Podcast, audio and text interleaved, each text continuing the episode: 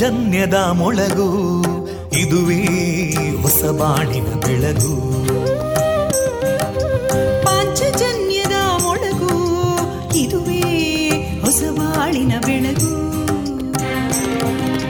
ಜನಮಾನಸವ ಜನಮಾನಸವ ಅರಳಿಸುವಂತ ಅರಳಿಸುವಂತ ಜನಮಾನಸವ ಅರಳಿಸುವಂತ ವಿವೇಕವಾಣಿಯ ಮೊಳಗು, ಸುಖ ದುಃಖಗಳಿಗೆ ತಾಕೊರಳಾಗುವ ನಿಲ ಪ್ರೀತಿಯದಿ ಮೊಳಗು, ಇದುವೇ ಹೊಸ ಬಾಳಿನ ಬೆಳಗು, ಇದುವೇ ಪಾಂಚಜನ್ಯದ ಮೊಳಗು, ಇದುವೇ ಪಾಂಚಜನ್ಯದ ಮೊಳಗು. ವಿವೇಕಾನಂದ ವಿದ್ಯಾವರ್ಧಕ ಸಂಘ ಪ್ರವರ್ತಿತ ರೇಡಿಯೋ ಪಾಂಚಜನ್ಯ, ಇದು ಜೀವ ಜೀವದ ಸ್ವರ ಸಂಚಾರ. ತೊಂಬತ್ತು ಬಿಂದು ಎಂಟು ಸ್ವರ ತರಾಂಗಗಳಲ್ಲಿ ಈ ಹೊತ್ತಿನ ಪ್ರಸಾರ ಕಾರ್ಯಕ್ರಮವನ್ನು ಆರಂಭಿಸುತ್ತಿದ್ದೇವೆ. ಆತ್ಮೀಯ ಶ್ರೋತೃ ಬಾಂಧವರಿಗೆ ರೇಡಿಯೋ ಪಾಂಚಜನ್ಯ ಸಮುದಾಯ ಬಾನುಲಿ ಕೇಂದ್ರ ಬಳಗದ ಪರವಾಗಿ ನಾನು ತೇಜಸ್ವಿನಿ ಮಾಡುವ ಪ್ರೀತಿಪೂರ್ವಕ ನಮಸ್ಕಾರಗಳು. ವಂದೇ ಮಾತರಂ, ವಂದೇ ಮಾತರಂ, ಸುಜಲಾಂ ಸುಫಲಾಂ ಮಲಯಜ ಶೀತಲಾಂ ಸಸ್ಯಶ್ಯಾಮಲಾಂ ಮಾತರಂ ವಂದೇ ಮಾತರಂ. ಶುಭ್ರಜೋತ್ಸ್ನಾ ಪುಲಕಿತಯಾಮಿನೀಂ ಪುಲ್ಲಕುಸುಮಿತಾ ಧ್ರುಮದಳಶೋಭಿನೀಂ ಸುಹಾಸಿನೀಂ ಸುಮಧುರಭಾಷಿನೀಂ ಸುಖದಾಂ ವರದಾಂ ಮಾತರಂ ವಂದೇ ಮಾತರಂ. ಕೋಟಿ ಕೋಟಿ ಕಂಠ ಕಲಕಲ ನಿನಾದ ಕರಾಲೇ, ಕೋಟಿ ಕೋಟಿ ಭುಜೈರ್ಧೃತಾ ಕರಕಲವಾಲೇ, ಅಬಲಾಂ ಕೇನೋ ಮಾಯೇತೋ ಬಲೇ ಬಹುಬಲಧಾರಿಣೀಂ ನಮಾಮಿ ತಾರಿಣೀಂ ರಿಪುದಲವಾರಿಣೀಂ ಮಾತರಂ ವಂದೇ ಮಾತರಂ. ತುಮಿ ವಿದ್ಯಾ ತುಮಿ ಧರ್ಮ ತುಮಿ ಹೃದಿ ತುಮಿ ಮರ್ಮ, ತ್ವಂ ಹಿ ಪ್ರಾಣ ಶರೀರೇ ಬಾಹುತೇ ತುಮಿ ಮಾ ಶಕ್ತಿ, ಹೃದಯೇ ತುಮಿ ಮಾ ಭಕ್ತಿ, ತೋಮಾರಯಿ ಪ್ರತಿಮಾ ಗಡಿ ಮಂದಿರೇ ಮಂದಿರೇ ವಂದೇ ಮಾತರಂ. ತ್ವಂ ಹಿ ದುರ್ಗಾ ದಶ ಪ್ರಹರಣಧಾರಿಣೀ ಕಮಲಾಂ ಕಮಲದಲ ವಿಹಾರಿಣೀ ವಾಣೀಂ ವಿದ್ಯಾದಾಯಿನೀ ನಮಾಮಿ ತ್ವಾಂ ನಮಾಮಿ ಕಮಲಾಂ ಅಮಲಾಂ ಅತುಲಾಂ ಸುಜಲಾಂ ಸುಫಲಾಂ ಮಾತರಂ ವಂದೇ ಮಾತರಂ. ಶ್ಯಾಮಲಾಂ ಸರಳಾಂ ಸುಸ್ಮಿತಾಂ ಭೂಷಿತಾಂ ಧರಣೀಂ ಭರಣೀಂ ಮಾತರಂ ವಂದೇ ಮಾತರಂ. ವಂದೇ ಮಾತರಂ.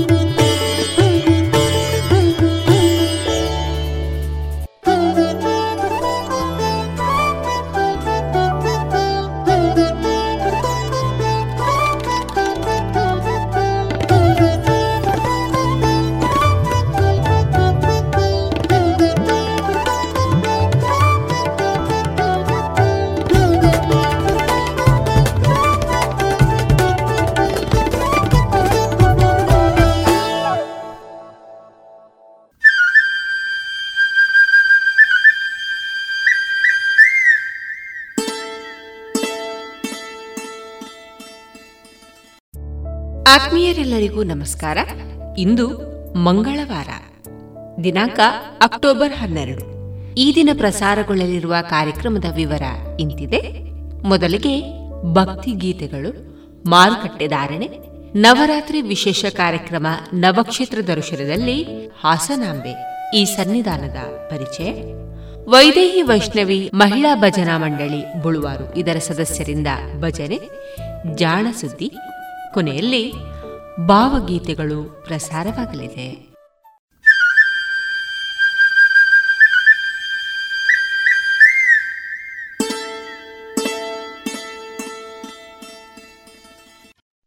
ಇದೀಗ ಮೊದಲಿಗೆ ಭಕ್ತಿಗೀತೆಗಳನ್ನ ಕೇಳೋಣ.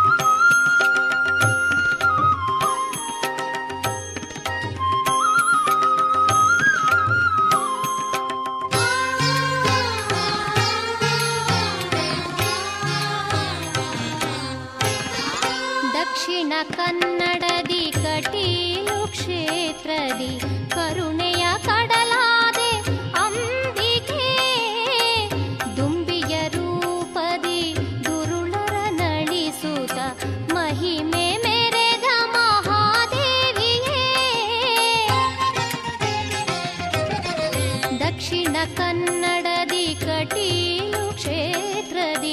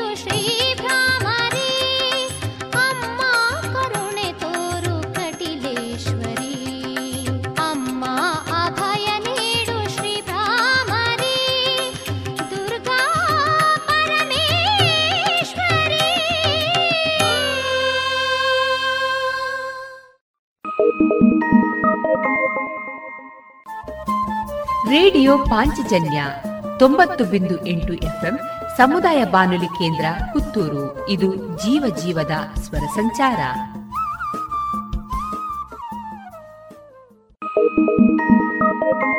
Durgā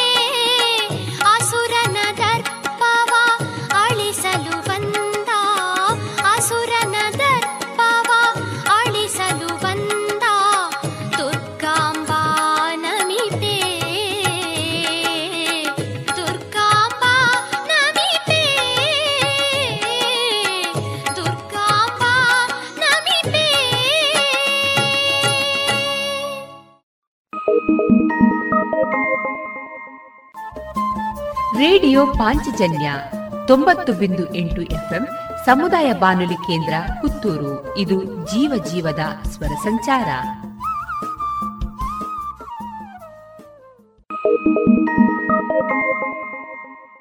ಅಂಬೆ ಶ್ರೀ ಭ್ರಾಮರಿ ದೇವಿ ಶ್ರೀ ಭ್ರಾಮರಿ ದುರ್ಗೆ ಶ್ರೀ ಭ್ರಾಮರಿ ಭದ್ರೆ ಶ್ರೀ ಭ್ರಾಮರಿ.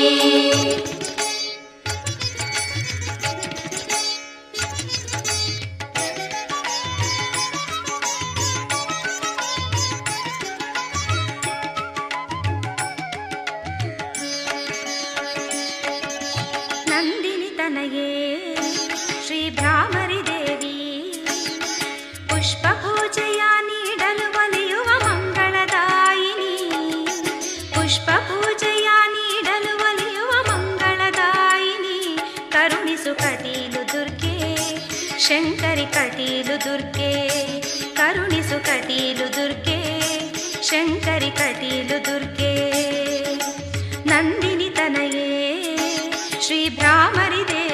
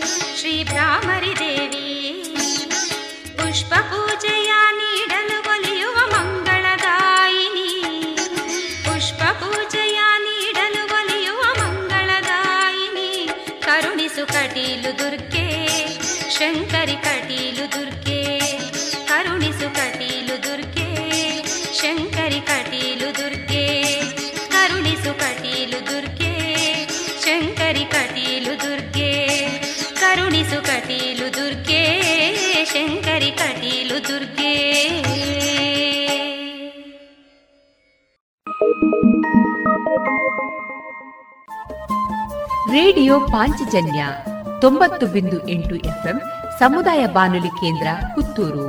ಇದು ಜೀವ ಜೀವದ ಸ್ವರ ಸಂಚಾರ.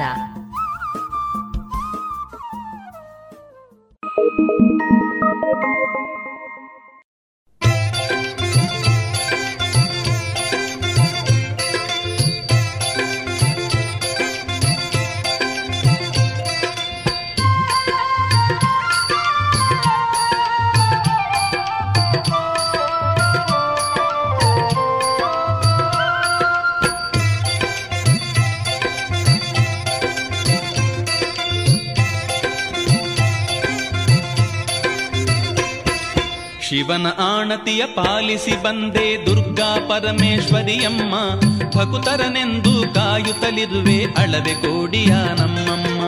ಶಿವನ ಆಣತಿಯ ಪಾಲಿಸಿ ಬಂದೆ ದುರ್ಗಾ ಪರಮೇಶ್ವರಿಯಮ್ಮ, ಭಕುತರನೆಂದು ಕಾಯುತ್ತಲಿರುವೆ ಅಳವೆ ಕೋಡಿಯ ನಮ್ಮಮ್ಮ.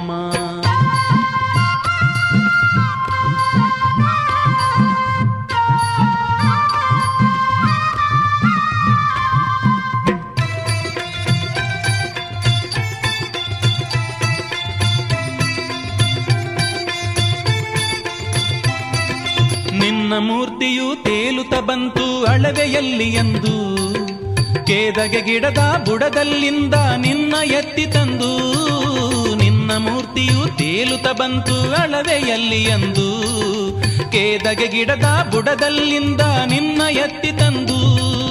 ಸಿಂಗದ ಮೇಲೆ ಕುಳಿತ ನಿನ್ನಯ ಅಂದವನ್ನು ಕಂಡು, ಸಿಂಗದ ಮೇಲೆ ಕುಳಿತ ನಿನ್ನಯ ಅಂದವನ್ನು ಕಂಡು, ಪ್ರತಿಷ್ಠಾಪನೆ ಗೈದರು ಇಲ್ಲಿ ಅಳವೆ ಕೋಡಿ ಎಂದು, ಪ್ರತಿಷ್ಠಾಪನೆ ಗೈದರು ಇಲ್ಲಿ ಅಳವೆ ಕೋಡಿ ಎಂದು. ಶಿವನ ಆಣತಿಯ ಪಾಲಿಸಿ ಬಂದೆ ದುರ್ಗಾ ಪರಮೇಶ್ವರಿಯಮ್ಮ, ಭಕುತರನೆಂದು ಕಾಯುತ್ತಲಿರುವೆ ಅಳವೆ ಕೋಡಿಯ ನಮ್ಮಮ್ಮ.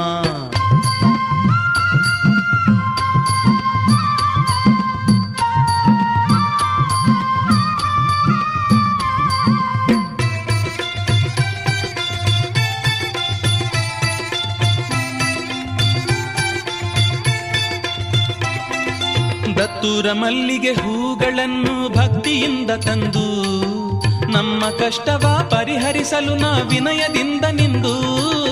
ದತ್ತೂರ ಮಲ್ಲಿಗೆ ಹೂಗಳನ್ನು ಭಕ್ತಿಯಿಂದ ತಂದು, ನಮ್ಮ ಕಷ್ಟವ ಪರಿಹರಿಸಲು ನಾ ವಿನಯದಿಂದ ನಿಂದು. ಭಕ್ತರ ಮನವನ್ನು ಅರಿತು ನೀನು ಪೊರೆಯುವೆಯೆಂದೆಂದು, ಭಕ್ತರ ಮನವನ್ನು ಅರಿತು ನೀನು ಪೊರೆಯುವೆಯೆಂದೆಂದು.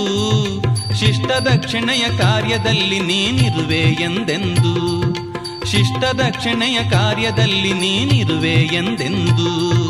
ಶಿವನ ಆಣತಿಯ ಪಾಲಿಸಿ ಬಂದೆ ದುರ್ಗಾ ಪರಮೇಶ್ವರಿಯಮ್ಮ, ಭಕುತರನೆಂದು ಕಾಯುತ್ತಲಿರುವೆ ಅಳವೆ ಕೋಡಿಯ ನಮ್ಮಮ್ಮ. ಶಿವನ ಆಣತಿಯ ಪಾಲಿಸಿ ಬಂದೆ ದುರ್ಗಾ ಪರಮೇಶ್ವರಿಯಮ್ಮ, ಭಕುತರನೆಂದು ಕಾಯುತ್ತಲಿರುವೆ ಅಳವೆ ಕೋಡಿಯ ನಮ್ಮಮ್ಮ. ಭಕುತರನೆಂದು ಕಾಯುತ್ತಲಿರುವೆ ಅಳವೆ ಕೋಡಿಯ ನಮ್ಮಮ್ಮ, ಭಕುತರನೆಂದು ಕಾಯುತ್ತಲಿರುವೆ ಅಳವೆ ಕೋಡಿಯ ನಮ್ಮಮ್ಮ, ಭಕುತರನೆಂದು ಕಾಯುತ್ತಲಿರುವೆ ಅಳವೆ ಕೋಡಿಯ.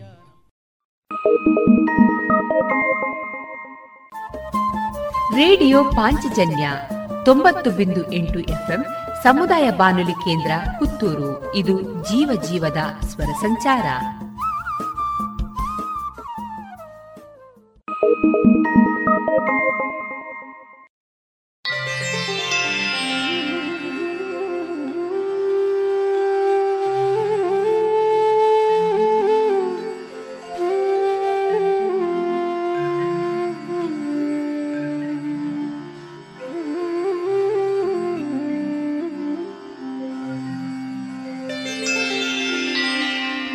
ಸರ್ವಸ್ವರೂಪೇ ಸರ್ವೇಶೇ ಸರ್ವಶಕ್ತಿ ಸಮನ್ವಿತೆ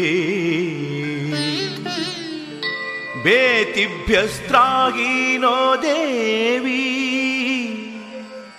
ದುರ್ಗೇ ದೇವಿ ನಮೋಸ್ತುತೇ.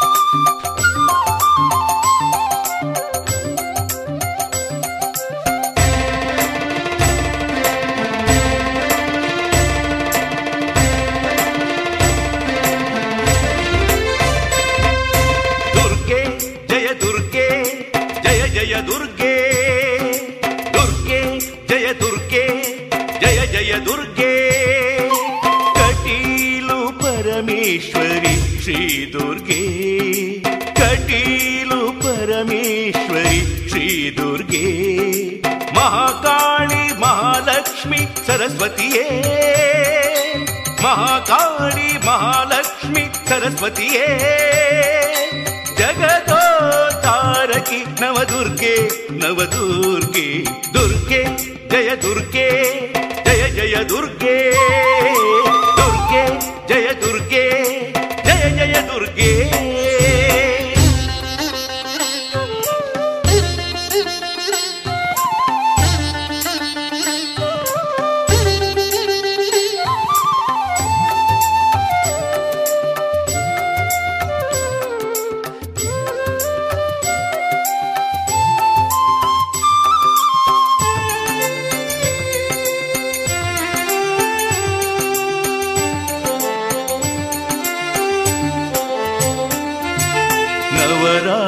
ಯಲ್ಲಿ ನವದುರ್ಗೆಯರನ್ನು ಪೂಜಿಪರು ಜನರು ಜಗದಲ್ಲೆಲ್ಲ,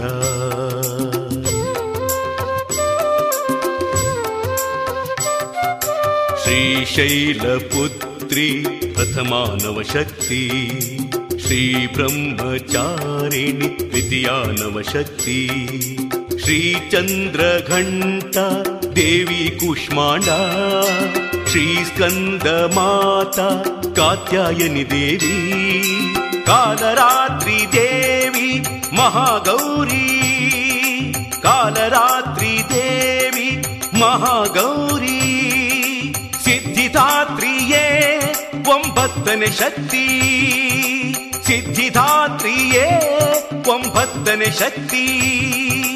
ಜಯ ದುರ್ಗೆ ಜಯ ದುರ್ಗೆ ಜಯ ಜಯ ದುರ್ಗೆ, ಜಯ ದುರ್ಗೆ ದುರ್ಗೆ ಜಯ ದುರ್ಗೆ ಜಯ ಜಯ ದುರ್ಗೆ, ದುರ್ಗೆ ಜಯ ದುರ್ಗೆ ಜಯ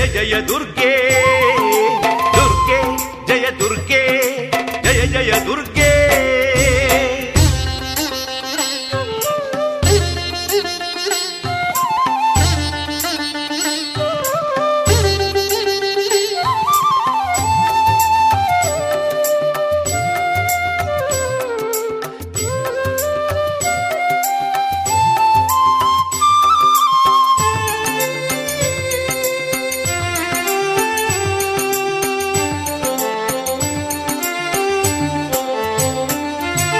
ಲೋಕದಲ್ಲಿ ದುಷ್ಟ ಶಕ್ತಿಯನ್ನು ಸಂಹರಿಸಲು ಶ್ರೀದೇವಿ ಅವತಾರ ತಾಳಿದಳು,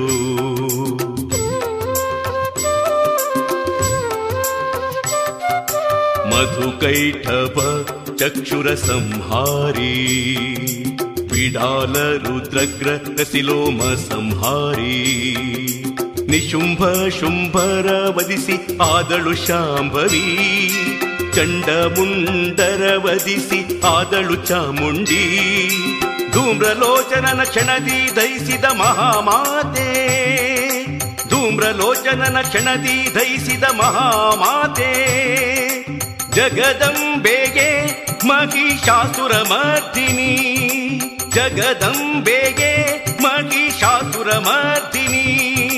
ಜಯ ದುರ್ಗೆ ಜಯ ದುರ್ಗೆ ಜಯ ಜಯ ದುರ್ಗೆ, ಜಯ ದುರ್ಗೆ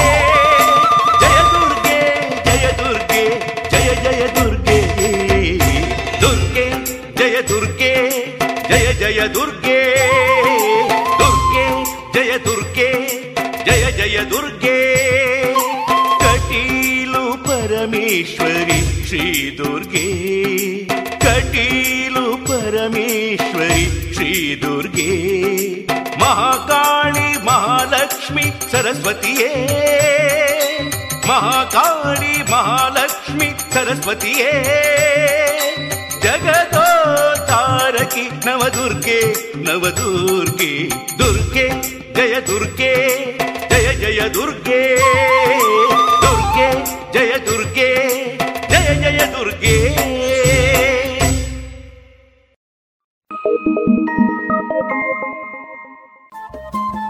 ರೇಡಿಯೋ ಪಾಂಚಜನ್ಯ ತೊಂಬತ್ತು ಬಿಂದು ಎಂಟು ಎಫ್ಎಂ ಸಮುದಾಯ ಬಾನುಲಿ ಕೇಂದ್ರ ಪುತ್ತೂರು.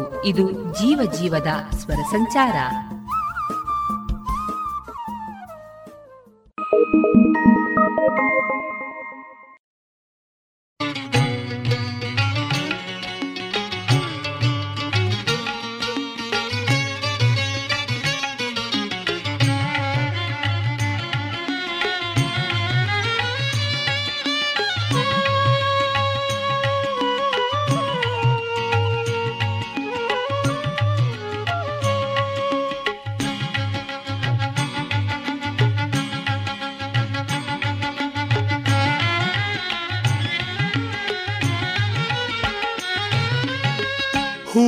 ಹೂವಿನ ಪೂಜೆ ನೀಡಲು ಒಲಿವಳು ಕಟೀಲು ದೇವಿ ದುರ್ಗಾಂಬೆ.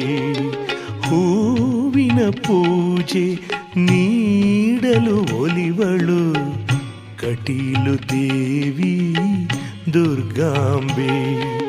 ಭ್ರಮರದ ರೂಪ ಧರಿಸಿದ ಈಶ್ವರಿ ದೇವಿ ಭ್ರಮರಾಂಬೆ. ಭ್ರಮರದ ರೂಪ ಧರಿಸಿದ ಈಶ್ವರಿ ದೇವಿ ಭ್ರಮರಾಂಬೆ. ಹೂವಿನ ಪೂಜೆ ನೀಡಲು ಒಲಿವಳು ಕಟೀಲು ದೇವಿ ದುರ್ಗಾಂಬೆ.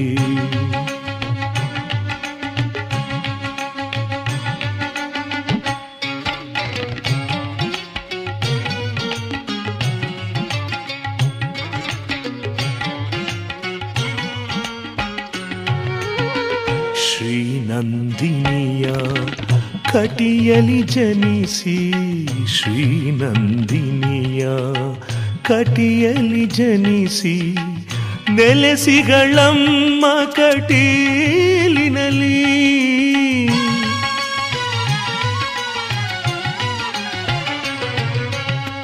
ಶ್ರೀನಂದಿನಿಯ ಕಟಿಯಲಿ ಜನಿಸಿ, ಶ್ರೀನಂದಿನಿಯ ಕಟಿಯಲಿ ಜನಿಸಿ, ನೆಲೆಸಿಗಳಮ್ಮ ಕಟೀಲಿನಲಿ.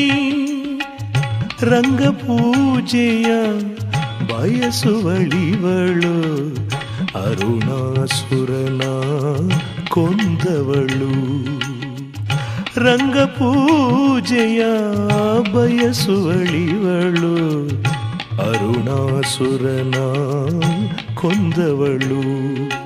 ಭ್ರಮರದ ರೂಪ ಧರಿಸಿದ ಈಶ್ವರಿ ದೇವಿ ಭ್ರಮರಾಂಬೆ. ಭ್ರಮರದ ರೂಪ ಧರಿಸಿದ ಈಶ್ವರಿ ದೇವಿ ಭ್ರಮರಾಂಬೆ. ಹೂವಿನ ಪೂಜೆ ನೀಡಲು ಒಲಿವಳು ಕಟೀಲು ದೇವಿ ದುರ್ಗಾಂಬೆ. ಹೂವಿನ ಪೂಜೆ ನೀಡಲು ಒಲಿವಳು ಕಟೀಲು ದೇವಿ ದುರ್ಗಾಂಬೆ.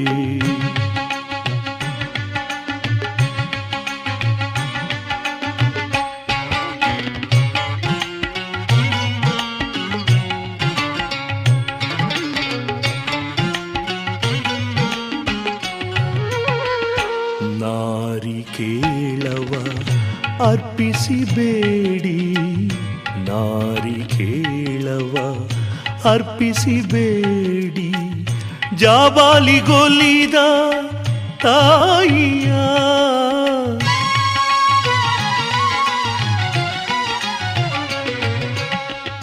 ನಾರಿಕೇಳವ ಅರ್ಪಿಸಿಬೇಡಿ, ನಾರಿಕೇಳವ ಅರ್ಪಿಸಿಬೇಡಿ, ಜಾಬಾಲಿಗೊಲಿದ ತಾಯಿಯ. ಸುಂದರ ರೂಪಿಣಿ ಚಂದದ ದೇವಿಗೆ ದೀಪದ ಆರತಿ ಬೆಳಗಿವೆ. ಸುಂದರ ರೂಪಿಣಿ ಚಂದದ ದೇವಿಗೆ ದೀಪದ ಆರತಿ ಬೆಳಗಿವೆ. ಭ್ರಮರದ ರೂಪ ಧರಿಸಿದ ಈಶ್ವರಿ ದೇವಿ ಭ್ರಮರಾಂಬೆ. ಭ್ರಮರದ ರೂಪ ಧರಿಸಿದ ಈಶ್ವರಿ ದೇವಿ ಭ್ರಮರಾಂಬೆ. ಹೂವಿನ ಪೂಜೆ ನೀಡಲು ಒಲಿವಳು ಕಟೀಲು ದೇವಿ ದುರ್ಗಾಂಬೆ. ಹೂವಿನ ಪೂಜೆ ನೀಡಲು ಒಲಿವಳು ಕಟೀಲು ದೇವಿ ದುರ್ಗಾಂಬೆ. ಕಟೀಲು ದೇವಿ ದುರ್ಗಾಂಬೆ. ಕಟೀಲು ದೇವಿ ದುರ್ಗಾಂಬೆ. ಇದುವರೆಗೆ ಭಕ್ತಿ ಗೀತೆಗಳನ್ನ ಕೇಳಿದಿರಿ.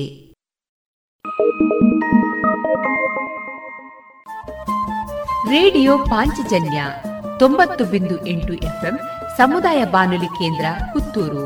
ಇದು ಜೀವ ಜೀವದ ಸ್ವರ ಸಂಚಾರ.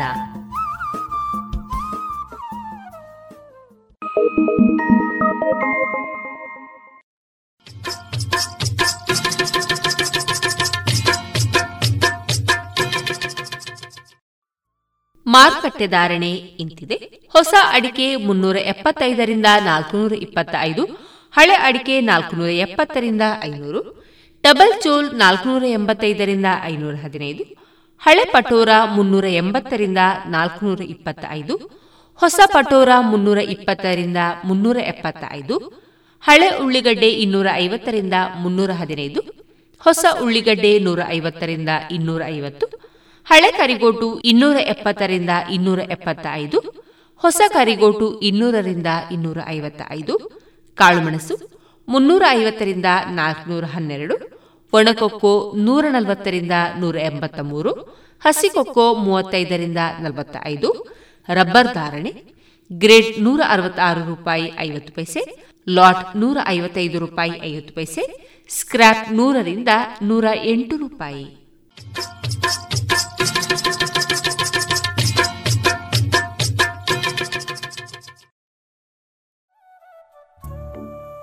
ಇನ್ನೀಗ ನವರಾತ್ರಿ ವಿಶೇಷ ಕಾರ್ಯಕ್ರಮ ನವಕ್ಷೇತ್ರ ದರ್ಶನದಲ್ಲಿ ಹಾಸನದ ಹಾಸನಾಂಬೆ ಈ ಸನ್ನಿಧಾನದ ಪರಿಚಯವನ್ನ ಕೇಳೋಣ.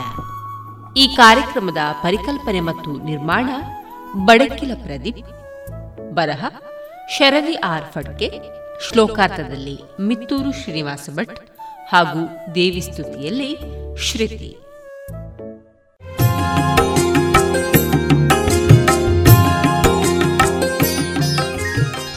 ನಮಸ್ಕಾರ, ಇದು ನವಕ್ಷೇತ್ರ ದರ್ಶನ. ನಾನು ನಿಮ್ಮ ಬಡಕಿಲಾ ಪ್ರದೀಪ್. ಶ್ರೀಗಂಧ ನಾನಾಗಿ ಹುಟ್ಟುತ್ತಿದ್ರೆ ಆಗ ನಿನ್ನ ಪಾದಾರ್ಚನೆಗೆ ಸವೆಯುತ್ತಿದ್ದೆ. ಗಿಡದಲ್ಲಿ ಹೂವಾಗಿ ಹುಟ್ಟುತ್ತಿದ್ರೆ ಆಗ ಪಾದಪೂಜೆಯ ಸಮಯ ಬಳಿ ಸೇರುತ್ತಿದ್ದೆ. ಇದೊಂದು ಭಕ್ತಿಪೂರ್ಣ ಭಾವಗೀತೆ. ಇಲ್ಲಿ ಕವಿ ಭಕ್ತಿಯನ್ನು ಸಮರ್ಪಣಾ ಭಾವಕ್ಕೆ ಹೋಲಿಸಿದ್ದಾನೆ. ಭಕ್ತಿ ಇದ್ದರೆ ಮಾತ್ರ ಶರಣಾಗಲು ಸಾಧ್ಯ. ಅಂದರೆ ಸಮರ್ಪಣೆ ಎಂಬುದು ಅಪ್ಪಟ ಶರಣಭಾವ.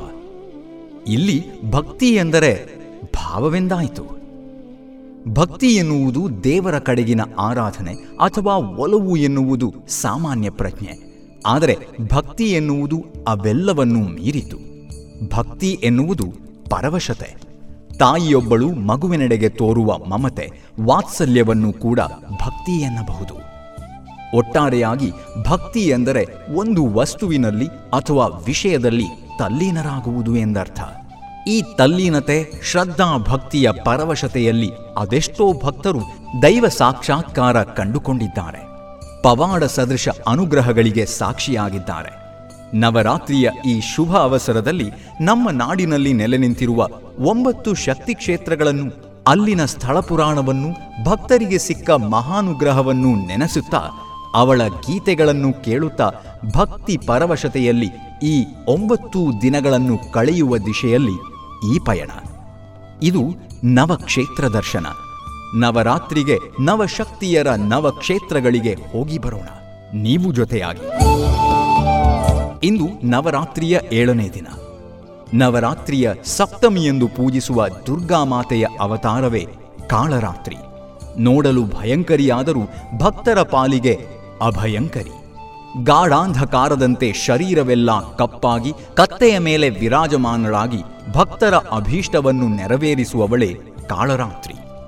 ಈಕೆಯನ್ನು ಶುಭಂಕರಿ ಎಂದೂ ಕರೆಯುತ್ತಾರೆ. ದೇವಿಯ ಹಲವು ರೂಪಗಳಲ್ಲಿ ಬಹಳ ಭೀಭತ್ಸ ರೂಪವೆಂದರೆ ಕಾಳರಾತ್ರಿ. ತನ್ನನ್ನು ಪೂಜಿಸುವ ಭಕ್ತರ ಪಾಲಿಗೆ ಮಾತ್ರ ಮಾತೃ ಸ್ವರೂಪಿಣಿಯಾದ ಈ ಪಾರ್ವತೀ ದೇವಿ ಅಸುರರ ಪಾಲಿಗೆ ದುಸ್ವಪ್ನ. ಆ ಕಾಳರಾತ್ರಿಯ ಕರುಣಾನುಗ್ರಹವನ್ನು ಬಯಸುತ್ತಾ, ಬೇಡುತ್ತಾ ಇದು ಈ ಪ್ರಯಾಣದಲ್ಲಿ ಜೊತೆಯಾಗೋಣ. ಮಾತೆ ಹಾಸನಾಂಬೆಯ ದರ್ಶನದ ತವಕದಲ್ಲಿದ್ದೇವೆ ನಾವು. ವರ್ಷಕ್ಕೊಮ್ಮೆ ತೆರೆಯುವ ಹಾಸನಾಂಬೆಯ ದ್ವಾರದಿಂದಾಗಿ ದರ್ಶನಕ್ಕಾಗಿ ಭಕ್ತರು ಹಾತೊರೆಯುತ್ತಿರುತ್ತಾರೆ. ಸಪ್ತ ಮಾತೃಕೆಯರು ಇಲ್ಲಿನ ಪ್ರಕೃತಿ ಸೌಂದರ್ಯಕ್ಕೆ ಮನಸೋತು ಈ ಸ್ಥಳದಲ್ಲಿ ನೆಲೆಸಲು ನಿರ್ಧರಿಸಿದರು. ಈ ಕಾರಣದಿಂದಾಗಿ ಇದು ಸಪ್ತ ಮಾತೃಕೆಯರ ನೆಲೆವೀಡು ಎಂದು ಹೇಳಲಾಗುತ್ತದೆ. ಮೌರ್ಯರ ನಂತರ ಚೋಳ ಅರಸರ ಅಧಿಪತಿಯಾದ ಬುಕ್ಕನಾಯಕ ಮತ್ತು ಅವನ ವಂಶಸ್ಥರು ಹೊಯ್ಸಳರಿಗೂ ಪೂರ್ವದಲ್ಲಿ ಇದು ಗಂಗರ ಆಡಳಿತಕ್ಕೆ ಈ ಪ್ರದೇಶ ಒಳಪಟ್ಟಿತ್ತು. ಬುಕ್ಕನಾಯಕನ ನಂತರ ಹನ್ನೆರಡನೆಯ ಶತಮಾನದಲ್ಲಿ ಕೃಷ್ಣಪ್ಪ ನಾಯಕ ಎಂಬ ಪಾಳೆಗಾರನಿಗೆ ಸೇರಿತು. ನಾಯಕ ಒಮ್ಮೆ ಪ್ರಯಾಣ ಹೊರಟಾಗ ಒಂದು ಮೊಲ ಅಡ್ಡ ಬಂದು ಪಟ್ಟಣವನ್ನು ಪ್ರವೇಶಿಸಿತು. ಈ ಅಪಶಕುನದಿಂದ ನಾಯಕ ನೊಂದುಕೊಂಡನಂತೆ. ಆಗ ಅವನಿಗೆ ಹಾಸನಾಂಬೆ ಪ್ರತ್ಯಕ್ಷಳಾಗಿ, ಮಗು, ಖಿನ್ನ ಮನಸ್ಸು ತೊರೆದು ಈ ಸ್ಥಳದಲ್ಲಿ ಒಂದು ಕೋಟೆಯನ್ನು ಕಟ್ಟು ಎಂದು ಹೇಳಿದನಂತೆ. ಹಾಗೆ ಅಲ್ಲಿ ಕೋಟೆಯನ್ನು ಕಟ್ಟಿ ಅದಕ್ಕೆ ಹಾಸನಾಂಬೆ ಎಂಬ ಹೆಸರಿಟ್ಟನೆಂದು ಹಾಸನ ತಾಲೂಕಿನ ಕುದುರುಗುಂಡಿ ಗ್ರಾಮದಲ್ಲಿರುವ ಕ್ರಿಸ್ತಶಕ ಸಾವಿರದ ನೂರ ನಲವತ್ತರ ವೀರಗಲ್ಲಿನ ಶಿಲಾಶಾಸನದಿಂದ ತಿಳಿದು ಬರುತ್ತದೆ. ದೀಪಾವಳಿ ಬೆಳಕಿನ ಹಬ್ಬದ ಹಿನ್ನೆಲೆಯಲ್ಲಿ ಸಪ್ತಮಾತೃಕೆಯರ ಹುಟ್ಟಿನ ಗುಟ್ಟು ಇದೆ. ದೇವತೆಗಳ ಪ್ರಾರ್ಥನೆಯನ್ನು ಮನ್ನಿಸಿದ ಶಿವ ಬ್ರಹ್ಮನ ವರದಿಂದ ಉನ್ಮತ್ತನಾದ ಅಂಧಕಾಸುರನ ವಧೆಗೆ ಸಿದ್ಧನಾಗುತ್ತಾನೆ.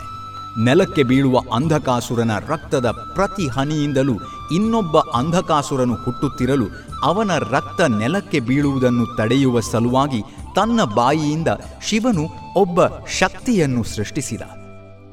ಹೀಗೆ ಜನ್ಮ ತಾಳಿದವರೇ ಸಪ್ತಮಾತೃಕೆಯರು. ಈ ಸಪ್ತಮಾತೃಕೆಯರಲ್ಲಿ ಹಾಸನಾಂಬಾ ದೇವಿಯು ಒಬ್ಬಳು ಎಂಬುದು ಪುರಾಣದಲ್ಲಿನ ಕಥೆ. ಇಂದು ಇದು ಕರ್ನಾಟಕದ ವಿಶಿಷ್ಟ ಕ್ಷೇತ್ರವಾಗಿದೆ. ಈ ದೇವಾಲಯದ ಆವರಣದಲ್ಲಿನ ರಾವಣನ ಪ್ರತಿಮೆ ತುಂಬಾ ವಿಶೇಷ. ಆಶ್ಚರ್ಯಕರವಾದ ಸಂಗತಿಯೆಂದರೆ ರಾವಣನ ಹತ್ತು ತಲೆಯ ಬದಲು ಇಲ್ಲಿ ಒಂಬತ್ತು ತಲೆಗಳಿವೆ. ಹಾಗೂ ರಾವಣನು ರೌದ್ರವಾಗಿ ವೀಣೆಯನ್ನು ನುಡಿಸುವ ಭಂಗಿ ನಮಗೆಲ್ಲರಿಗೂ ಕಂಡುಬರುತ್ತದೆ.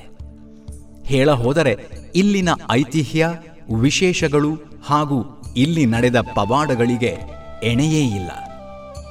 ಆದರೆ ಆ ಮಾತೆಯ ಅನುಗ್ರಹವನ್ನು ಬೇಡುತ್ತಾ ನಮ್ಮ ಕಾರ್ಯಕ್ರಮವನ್ನು ಮುಂದುವರಿಸೋಣ. ಇದೀಗ ಈ ಕಾರ್ಯಕ್ರಮಕ್ಕೆ ನಾವು ಕಳಶಪ್ರಾಯವಾಗಿ ತಂದು ನಿಮ್ಮ ಮುಂದೆ ಅನಾವರಣೆಗೊಳಿಸಲಿದ್ದೇವೆ ದೇವಿಯ ಶಕ್ತಿಯನ್ನು ಕೊಂಡಾಡುವ ಶ್ಲೋಕವೊಂದರ ಅರ್ಥವನ್ನು. ಅದಕ್ಕಾಗಿ ನಮ್ಮೊಡನಿದ್ದಾರೆ ವೇದಮೂರ್ತಿ ಪುರೋಹಿತ ಮಿತ್ತೂರು ಶ್ರೀನಿವಾಸ ಭಟ್ಟವರು.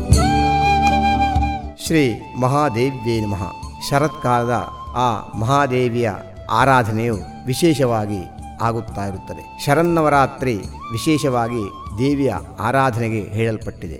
ಅದೇ ರೀತಿಯಾಗಿ ಆ ಶರನ್ನವರಾತ್ರಿಯಲ್ಲಿ ಮೂರು ದಿವಸಗಳ ಕಾಲ ಮಹಾದೇವಿಯ ಆರಾಧನೆ, ಇನ್ನು ಮೂರು ದಿವಸಗಳ ಕಾಲ ಆ ಮಹಾಲಕ್ಷ್ಮಿಯ ಪೂಜೆ ಮತ್ತು ಮೂರು ದಿವಸಗಳಲ್ಲಿ ಆ ಮಹಾ ಸರಸ್ವತಿಯ ಆರಾಧನೆ. ಮಹಾಕಾಲಿ, ಮಹಾಲಕ್ಷ್ಮಿ, ಮಹಾ ಸರಸ್ವತಿ ಸ್ವರೂಪಿಣಿ ಎಂದು ಹೇಳಲ್ಪಡುತ್ತದೆ. ಶ್ರೀ ದೇವಿ ಮಹಾತ್ಮೆಯಲ್ಲಿ ಪ್ರಥಮ ಚರಿತ್ರೆಯಲ್ಲಿ ಆ ಮಹಾದೇವಿಯ ಮಹಾಕಾಲಿಯ ಚರಿತ್ರೆ ಮತ್ತು ಮುಂದಿನ ಮಧ್ಯಮ ಚರಿತ್ರೆಯಲ್ಲಿ ಮಹಾಲಕ್ಷ್ಮಿ, ಉತ್ತರ ಚರಿತ್ರೆಯಲ್ಲಿ ಮಹಾ ಸರಸ್ವತಿ. ತ್ರಿಗುಣಾತ್ಮಿಕೆಯಾದ ಆ ಮಹಾದೇವಿಯ ಆರಾಧನೆಯನ್ನು, ಪೂಜೆಯನ್ನು ಭಕ್ತಿ ಶ್ರದ್ಧೆಯಿಂದ ಯಾರು ಮಾಡುತ್ತಾರೋ ಅವರಿಗೆ ಸಕಲ ಇಷ್ಟಾರ್ಥವನ್ನು, ಅನಿಷ್ಟ ಪರಿಹಾರವನ್ನು ಮಾಡಿಕೊಡುತ್ತಾಳೆ ಆ ಮಹಾದೇವಿಯು. ಮಹಾದೇವಿ ಎಂದರೆ ತ್ರಿಗುಣಾತ್ಮಿಕೆ. ಬ್ರಹ್ಮ, ವಿಷ್ಣು, ಮಹೇಶ್ವರರ ಶಕ್ತಿಯು ಆ ದೇವಿಯಲ್ಲಿದೆ. ಆದ್ದರಿಂದಲೇ ಆ ದೇವಿಯನ್ನು ಯಾದೇವಿ ಸರ್ವಭೂತೇಷು ಮಾತೃರೂಪೇಣ ಸಂಸ್ಥಿತ ನಮಸ್ತಸ್ತಿ ನಮಸ್ತಸ್ತಿ ನಮಸ್ತಸ್ತಿ ನಮೋ ನಮಃ. ಸಕಲ ಚರಾಚರ ವಸ್ತುಗಳಲ್ಲಿಯೂ ತಾಯಿ ಸ್ವರೂಪದಲ್ಲಿ ಇರುವವಳು ಆ ಮಹಾದೇವಿ. ಆದ್ದರಿಂದ ನಮಸ್ತಸ್ತಿ ನಮಸ್ತಸ್ತಿ, ಅವಳಿಗೆ ನಮಸ್ಕಾರವು. ಮಾತೃ ಅಂದರೆ ಸಕಲ ದುರಿತಗಳನ್ನು ನಿವಾರಣೆ ಮಾಡಿಕೊಟ್ಟು ಸಕಲ ಇಷ್ಟಾರ್ಥವನ್ನು ಕರುಣಿಸಿಕೊಡುವಳು ಆ ಮಹಾದೇವಿಯು. ತಾಯಿಯಾದವಳು ಮಕ್ಕಳಿಗೆ ಯಾವ ಯಾವ ಕಾಲದಲ್ಲಿ ಏನೆಲ್ಲ ಬೇಕೋ ಅದನ್ನು ಕೊಡುತ್ತಾ ಇರುತ್ತಾಳೆ. ಆದರೂ ಮಕ್ಕಳು ಯಾವಾಗ ದುಃಖಿಸುತ್ತಾರೋ ಆವಾಗ ಹೆಚ್ಚು ಅನುಕಂಪವನ್ನು ತೋರಿಸಿ ಅನುಗ್ರಹವನ್ನು ಮಾಡುತ್ತಾಳೆ. ಅಂತಹ ಮಹಾದೇವಿಯ, ಮಹಾತಾಯಿಯ ಆರಾಧನೆಯು ಈ ಶರತ್ಕಾಲದಲ್ಲಿ ವಿಶೇಷವಾಗಿ ಶರನ್ನವರಾತ್ರಿಯಲ್ಲಿ ನಡೆಯುತ್ತಾ ಇದೆ. ಇದೀಗ ಕಾರ್ಯಕ್ರಮದ ಕೊನೆಯಲ್ಲಿ ವಾಗ್ದೇವಿಯನ್ನು ಸ್ತುತಿಸುತ್ತಾ ಆ ದೇವಿಗೆ ನಮಿಸಲು ನಮ್ಮೊಡನಿದ್ದಾರೆ ಗಾಯಕಿ ಶ್ರುತಿ. ವರವ ಕೊಡು ಎನಗೆ ವಾಗ್ದೇವಿ, ನಿನ್ನ ಚರಣ ಕಮಲಂಗಳ ದಯ ಮಾಡು ದೇವಿ. ವರವ ಕೊಡು ಎನಗೆ ವಾಗ್ದೇವಿ, ನಿನ್ನ ಚರಣ ಕಮಲಂಗಳ ದಯಮಾಡು ದೇವೇ ವರವ ಕೊಡು ಎನಗೆ ವಾಗ್ದೇವಿ ನಿನ್ನ ಚರಣ ಕಮಲಂಗಳ ದಯಮಾಡು ದೇವೇ ವರವ ಕೊಡು ಎನಗೆ ವಾಗ್ದೇವಿ ವರವ ಕೊಡು ಎನಗೆ ವಾಗ್ದೇವಿ. ಶಶಿಮುಖದ ನಸೂನಗೆಯ ಬಾಲೆ ಎಸೆವ ಕರ್ಣದ ಮುತ್ತಿನ ಓಲೆ, ಶಶಿಮುಖದ ನಸೂನಗೆಯ ಬಾಲೆ ಎಸೆವ ಕರ್ಣದ ಮುತ್ತಿನ ಓಲೆ, ನಸುವ ಸುಪಲ್ಲ ಗುಣಶೀಲೆ ದೇವಿ,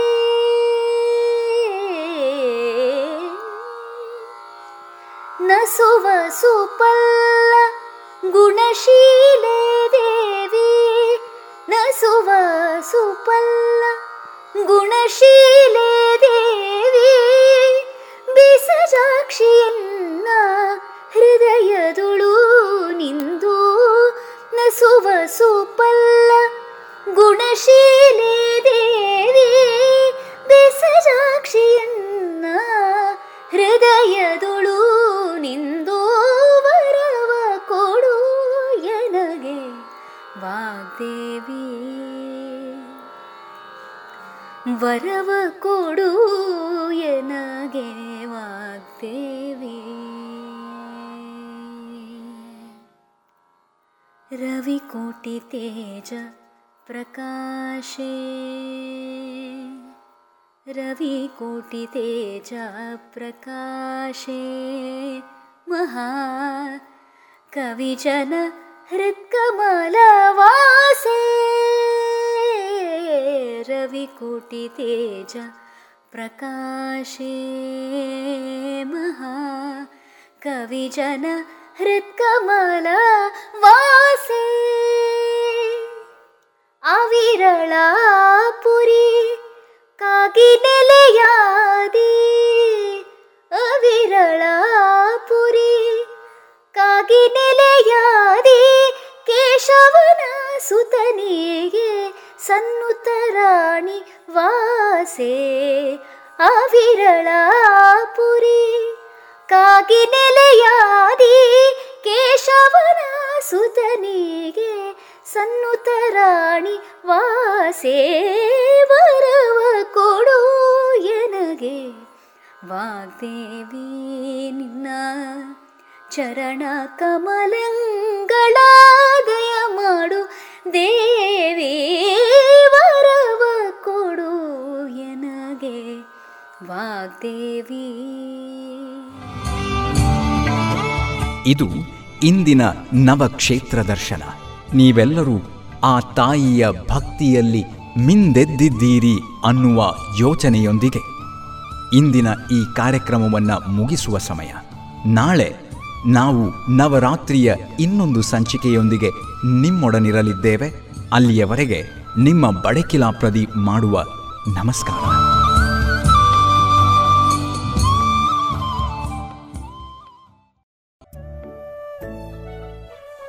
ಇದುವರೆಗೆ ನವರಾತ್ರಿ ವಿಶೇಷ ಕಾರ್ಯಕ್ರಮ ನವಕ್ಷೇತ್ರ ದರ್ಶನದಲ್ಲಿ ಹಾಸನದ ಹಾಸನಾಂಬೆ ಈ ಸನ್ನಿಧಾನದ ಪರಿಚಯವನ್ನ ಕೇಳಿದಿರಿ. ಇದೀಗ ನಿಮ್ಮ ಮನೆಯನ್ನು ರಕ್ಷಿಸುವ ಸಮಯ.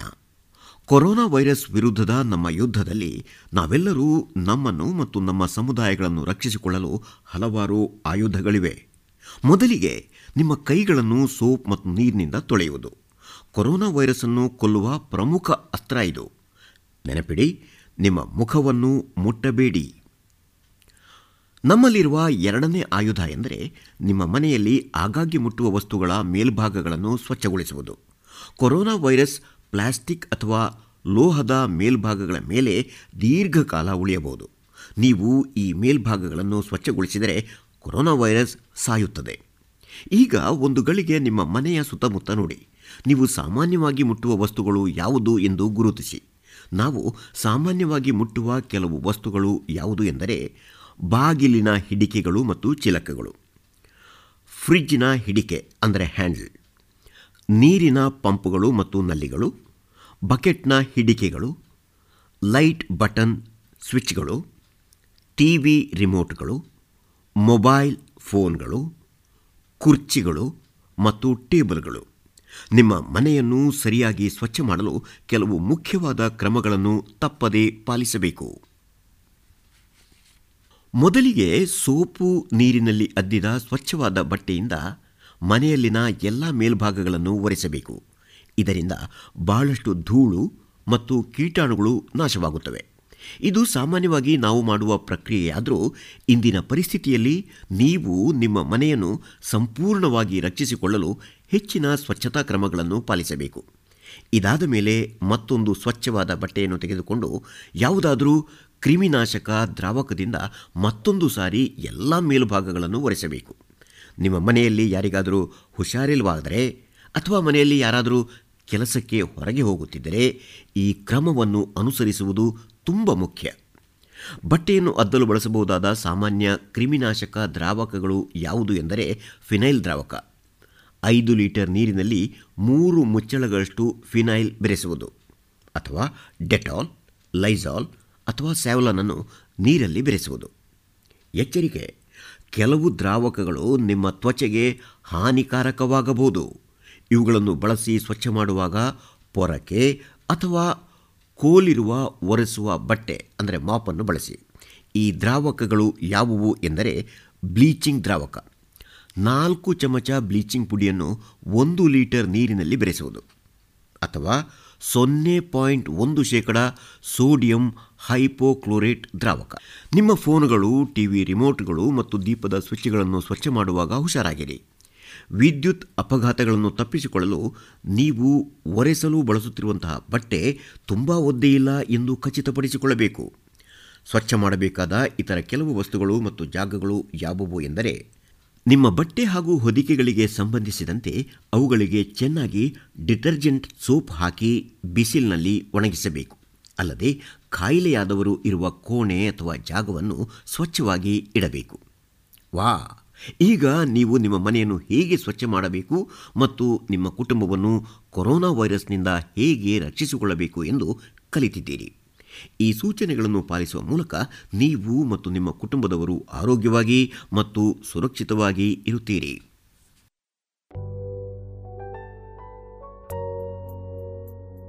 ಇನ್ನೀಗ ವೈದೇಹಿ ವೈಷ್ಣವಿ ಮಹಿಳಾ ಭಜನಾ ಮಂಡಳಿ ಬುಳುವಾರು ಇದರ ಸದಸ್ಯರಿಂದ ಭಜನೆಯನ್ನ ಕೇಳೋಣ. ಪಂಡರಾಪುರವೆಂಬ ದೊಡ್ಡ ನಗರ, ಅಲ್ಲಿ ವಿಠೋಬನೆಂಬ ದೊಡ್ಡ ಸಾಹುಕಾರ. ಪಂಡರಾಪುರವೆಂಬ ದೊಡ್ಡ ನಗರ, ಅಲ್ಲಿ ವಿಠೋಬನೆಂಬ ದೊಡ್ಡ ಸಾಹುಕಾರ. ವಿಠೋಬನಿರುವುದು ನದಿ ತೀರ, ವಿಠೋಬನಿರುವುದು ನದಿ ತೀರ, ಅಲ್ಲಿ ಪಂಡರ ಭಜನೆಯ ವ್ಯಾಪಾರ. ಪಂಡರಾಪುರವೆಂಬ ದೊಡ್ಡ ನಗರ, ಅಲ್ಲಿ ವಿಠೋಬನೆಂಬ ದೊಡ್ಡ ಸಾಹುಕಾರ. ಪಂಡರಾಪುರವೆಂಬ ದೊಡ್ಡ ನಗರ, ಅಲ್ಲಿ ವಿಠೋಬನೆಂಬ ದೊಡ್ಡ ಸಾಹುಕಾರ. ಜೈ ಜೈ ವಿಠಲ ಪಾಂಡುರಂಗ, ಜಯ ಹರಿ ವಿಠಲ ಪಾಂಡುರಂಗ, ಜೈ ಜೈ ವಿಠಲ ಪಾಂಡುರಂಗ, ಜಯ ಹರಿ ವಿಠಲ ಪಾಂಡುರಂಗ. ತಂದೆ ನೀನೆ, ತಾಯಿ ನೀನೆ ಪಾಂಡುರಂಗ, ಬಂಧು ನೀನೆ, ಬಳಗ ನೀನೆ ಪಾಂಡುರಂಗ. ತಂದೆ ನೀನೆ, ತಾಯಿ ನೀನೆ ಪಾಂಡುರಂಗ, ಬಂಧು ನೀನೆ, ಬಳಗ ನೀನೆ ಪಾಂಡುರಂಗ. ಭಕ್ತರ ಪೋಷಕ ಪಾಂಡುರಂಗ, ಭಕ್ತರ ಪೋಷಕ ಪಾಂಡುರಂಗ, ಮುಕ್ತ ಪ್ರದಾಯಕ ಪಾಂಡುರಂಗ.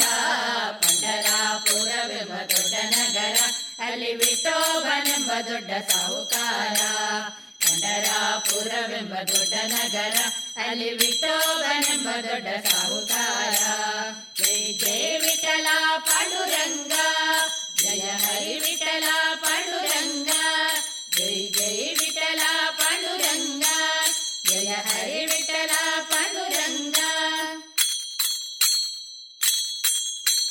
ವಿಠೋಬನಿಗೆ ಪ್ರಿಯ ತುಳಸಿನಾರ ಅಲ್ಲಿ ಭಕ್ತ ಜನರ ವ್ಯಾಪಾರ. ವಿಠೋಬನಿಗೆ ಪ್ರಿಯ ತುಳಸಿಹಾರ ಅಲ್ಲಿ ಭಕ್ತ ಜನರ ವ್ಯಾಪಾರ. ವಿಠೋಬನಿಗೆ ಪ್ರಿಯ ಬುಕ್ಕಿಟು ಗಂಧ, ವಿಠೋಬನಿಗೆ ಪ್ರಿಯ ಬುಕ್ಕಿಟು ಗಂಧ ಅಲ್ಲಿ ಚಂದ್ರಭಾಗ ನದಿ ಸ್ನಾನ ಬಾಲು ಚಂದ. ಪಂಡರಾಪುರವೆಂಬ ದೊಡ್ಡ ನಗರ ಅಲ್ಲಿ ವಿಠೋಬನೆಂಬ ದೊಡ್ಡ ಸಾಹುಕಾರ. ಪಂಡರಾಪುರವೆಂಬ ದೊಡ್ಡ ನಗರ ಅಲ್ಲಿ ವಿಠೋಬನೆಂಬ ದೊಡ್ಡ ಸಾಹುಕಾರ. ಜೈ ಜೈ ವಿಠಲ ಪಾಂಡುರಂಗ, ಜಯ ಹರಿ ವಿಠಲ ಪಾಂಡುರಂಗ, ಜೈ ಜೈ ವಿಠಲ ಪಾಂಡುರಂಗ, ಜಯ ಹರಿ ವಿಠಲ ಪಾಂಡುರಂಗ. ಶ್ರೀ ಹರಿ ವಿಠಲ ಪಾಂಡುರಂಗ, ಜಯ ಹರಿ ವಿಠಲ ಪಾಂಡುರಂಗ, ಶ್ರೀ ಹರಿ ವಿಠಲ ಪಾಂಡುರಂಗ, ಜಯ ಹರಿ ವಿಠಲ ಪಾಂಡುರಂಗ. ವಿಠಲ ವಿಠಲ ಪಾಂಡುರಂಗ, ವಿಠಲ ವಿಠಲ ಪಾಂಡುರಂಗ, ನಮ್ಮ ಪುರಂದರ ವಿಠಲ ಪಾಂಡುರಂಗ. ಪಂಡರಾಪುರವೆಂಬ ದೊಡ್ಡ ನಗರ ಅಲ್ಲಿ ವಿಠೋಬನೆಂಬ ದೊಡ್ಡ ಸಾಹುಕಾರ. ಪಂಡರಾಪುರವೆಂಬ ದೊಡ್ಡ ನಗರ ಅಲ್ಲಿ ವಿಠೋಬನೆಂಬ ದೊಡ್ಡ ಸಾಹುಕಾರ. ಜಯ ವಿಠಲ ಪಾಂಡುರಂಗ, ಜಯ ಹರಿ ವಿಠಲ ಪಾಂಡುರಂಗ, ಜೈ ಜೈ ವಿಠಲ ಪಾಂಡುರಂಗ, ಜಯ ಹರಿ ವಿಠಲ ಪಾಂಡುರಂಗ, ಜಯ ಹರಿ ವಿಠಲ ಪಾಂಡುರಂಗ, ಜಯ ಹರಿ ವಿಠಲ ಪಾಂಡುರಂಗ.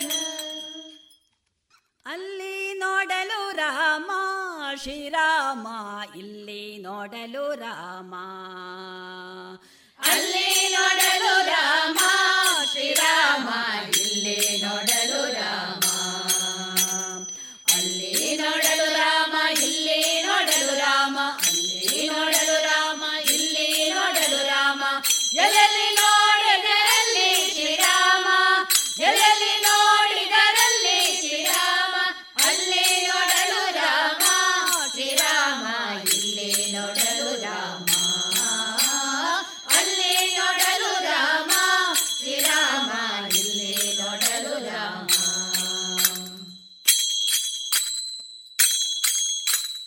ರಾವಣನ ಮೂಲ ಬಲ ಕಂಡು ಕಪಿದೇನೆ ಅವಗಳೇ ಬೆದರಿ ಓಡಿದವೋ. ರಾವಣನ ಮೂಲ ಬಲ ಕಂಡು ಕಪಿದೇನೆ ಅವಗಳೇ ಬೆದರಿ ಓಡಿದವು.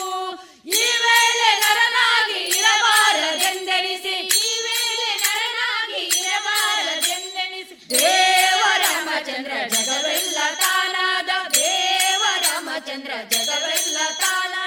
ಅಲ್ಲಿ ನೋಡಲು ರಾಮ ಶ್ರೀರಾಮ, ಇಲ್ಲಿ ನೋಡಲು ರಾಮ, ಅಲ್ಲಿ ನೋಡಲು ರಾಮ ಶ್ರೀರಾಮ, ಇಲ್ಲಿ ನೋಡಲು ರಾಮ.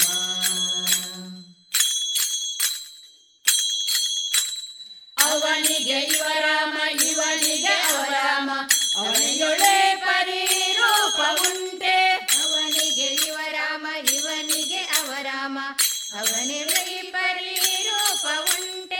ಲವ ಮಾತ್ರದೀಯ ಸುರ ದುರುಳರೆಲ್ಲರೂ, ಲವ ಮಾತ್ರದೀಯ ಸುರ ದುರುಳರೆಲ್ಲರೂ ಅವರವರು ಹೊಡೆದಾಡಿ ಹತರಾಗಿ ಹೋದರು, ಅವರವರು ಹೊಡೆದಾಡಿ ಹತರಾಗಿ ಹೋದರು. ಅಲ್ಲಿ ನೋಡಲು ರಾಮ ಶ್ರೀರಾಮ, ಇಲ್ಲಿ ನೋಡಲು ರಾಮ, ಅಲ್ಲಿ ನೋಡಲು ರಾಮ ಶ್ರೀರಾಮ, ಇಲ್ಲಿ ನೋಡಲು ರಾಮ.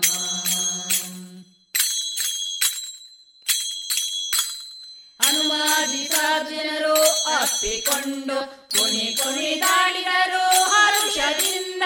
ಹನುಮಾದಿ ಸಾಧುಜನರು ಅಪ್ಪಿಕೊಂಡು ಕುಣಿ ಕುಣಿದಾಡಿದರು ಹರುಷದಿಂದ. ಕ್ಷಣದಲ್ಲಿ ಪುರಂದರ ವಿಠಲರಾಯನು, ಕ್ಷಣದಲ್ಲಿ ಪುರಂದರ ವಿಠಲರಾಯನು ಕೊನೆಗೊಡೆಯನು ತಾನು ಒಬ್ಬನಾಗಿ ನಿಂತ, ಕೊನೆಗೊಡೆಯನು ತಾನು ಒಬ್ಬನಾಗಿ ನಿಂತ. ಅಲ್ಲೇ ನೋಡಲು ರಾಮ ಶ್ರೀರಾಮ, ಇಲ್ಲಿ ನೋಡಲು ರಾಮ, ಅಲ್ಲೇ ನೋಡಲು ರಾಮ ಶ್ರೀರಾಮ, ಇಲ್ಲಿ ನೋಡಲು ರಾಮ.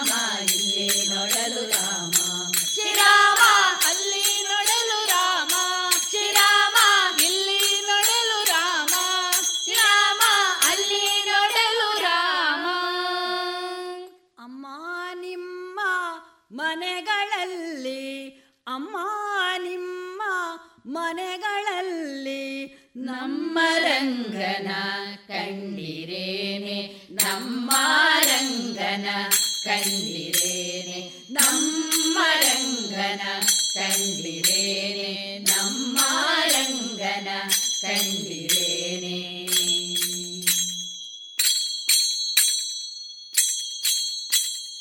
ಕಾಶಿ ಪೀತಾಂಬರ ಕೈಯಲ್ಲಿ ಕೊಳಲು ಪೂಜಿದ ಶ್ರೀಗಂಧ ಮೈಯೊಳಗಮ್ಮ. ಕಾಶಿ ಪೀತಾಂಬರ ಕೈಯಲ್ಲಿ ಕೊಳಲು ಪೂಜಿದ ಶ್ರೀಗಂಧ ಮೈಯೊಳಗಮ್ಮ.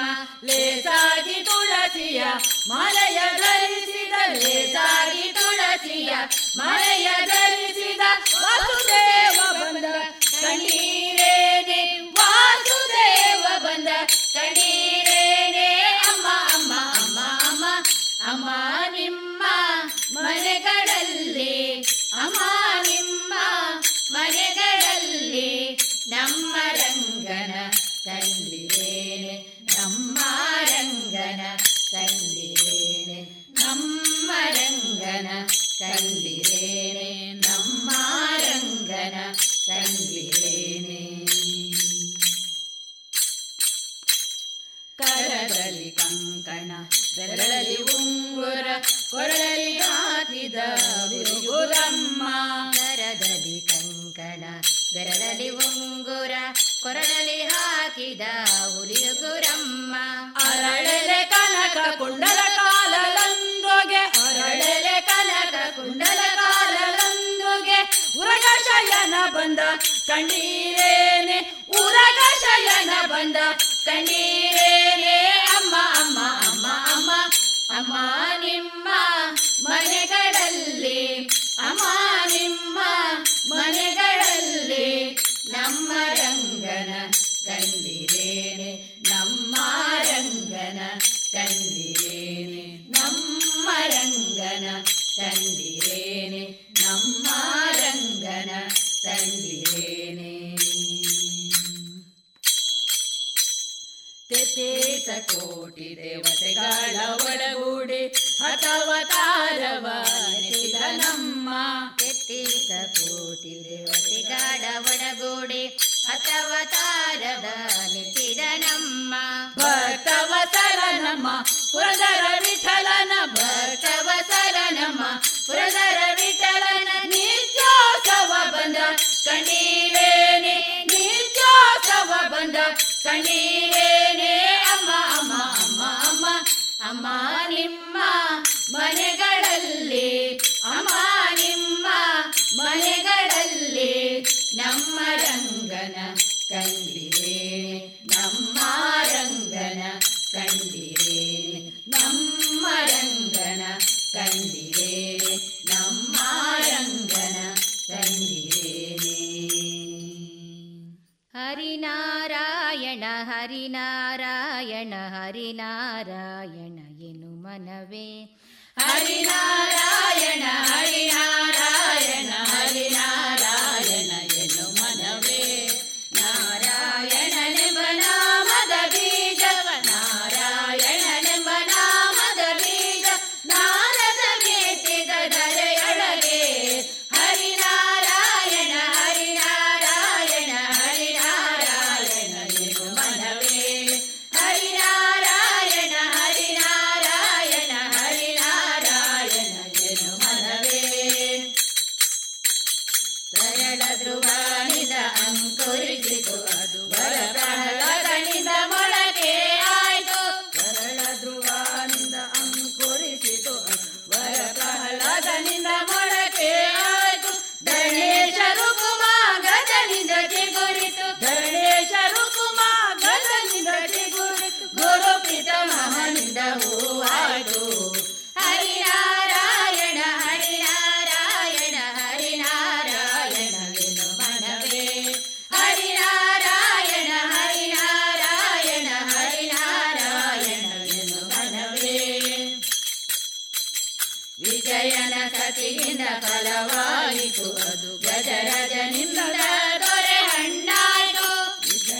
ಸತಿಯಿಂದ ಫಲವಾಯಿತು ಅದು ಗಜರಜನಿಂದ ದೊರೆ ಹಣ್ಣಾಯಿತು ದ್ವಿಜ ಶುತ ಮುನಿಯಿಂದ ಫಲ ಪಕ್ವವಾಯಿತು ದ್ವಿಜ ಶುತ ಮುನಿಯಿಂದ ಫಲ ಪಕ್ವವಾಯಿತು ಅಜಮಿಲ ತಾನುಂಡು ರಸವಿಧ ಹರಿನಾರಾಯಣ ಹರಿನಾರಾಯಣ ಹರಿನಾರಾಯಣ ಎನು ಮನವೇ ಹರಿನಾರಾಯಣ ಹರಿನಾರಾಯಣ ಹರಿನಾರಾಯಣ ಎನು ಮನವೇ ಕಾಮಿತ ಫಲವಿವ ನಾಮವೊಂದಿರಲು ನೇಮ ಹೋಮ ಜಪ ತಪವೇಕೆ ಕಾಮಿತ ಫಲವಿವ ನಾಮವೊಂದಿರಲು ನೇಮ ಹೋಮ ಜಪ ತಪವೇಕೆ ಸ್ವಾಮಿ ಶ್ರೀ ಪುರಂದರ ವಿಠಲನ ನಾಮವ ಸ್ವಾಮಿ ಶ್ರೀ ಪುರಂದರ ವಿಠಲನ ನಾಮ ನೇಮದಿ ನಲಿಸದ ನೆನೆ ಮನವೇ ಹರಿನಾರಾಯಣ ಹರಿನಾರಾಯಣ ಹರಿನಾರಾಯಣ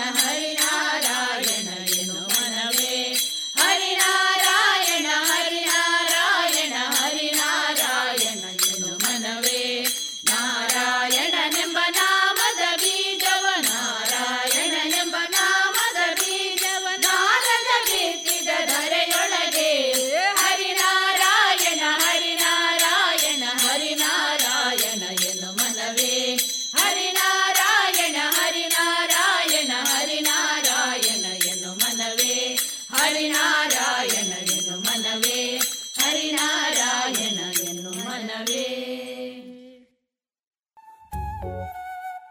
ಇದುವರೆಗೆ ವೈದೇಹಿ ವೈಷ್ಣವಿ ಮಹಿಳಾ ಭಜನಾ ಮಂಡಳಿ ಬಳುವಾರು ಇದರ ಸದಸ್ಯರಿಂದ ಭಜನೆಯನ್ನ ಕೇಳಿದೆ.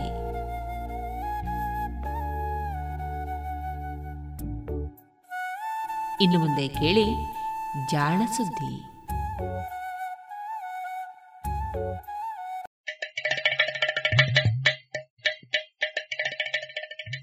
ನಮಸ್ಕಾರ, ಇದು ಜಾಣ ಸುದ್ದಿ, ವಿಜ್ಞಾನ ವಿಚಾರ ವಿಸ್ಮಯಗಳ ಧ್ವನಿ ಪತ್ರಿಕೆ. ದಿನ ದಿನವೂ ವಿಜ್ಞಾನ.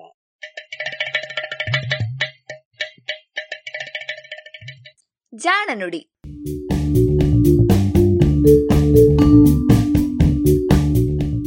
ನೆರವು ಪ್ರಗತಿ ಟ್ರಸ್ಟ್ ಕೋಲಾರ.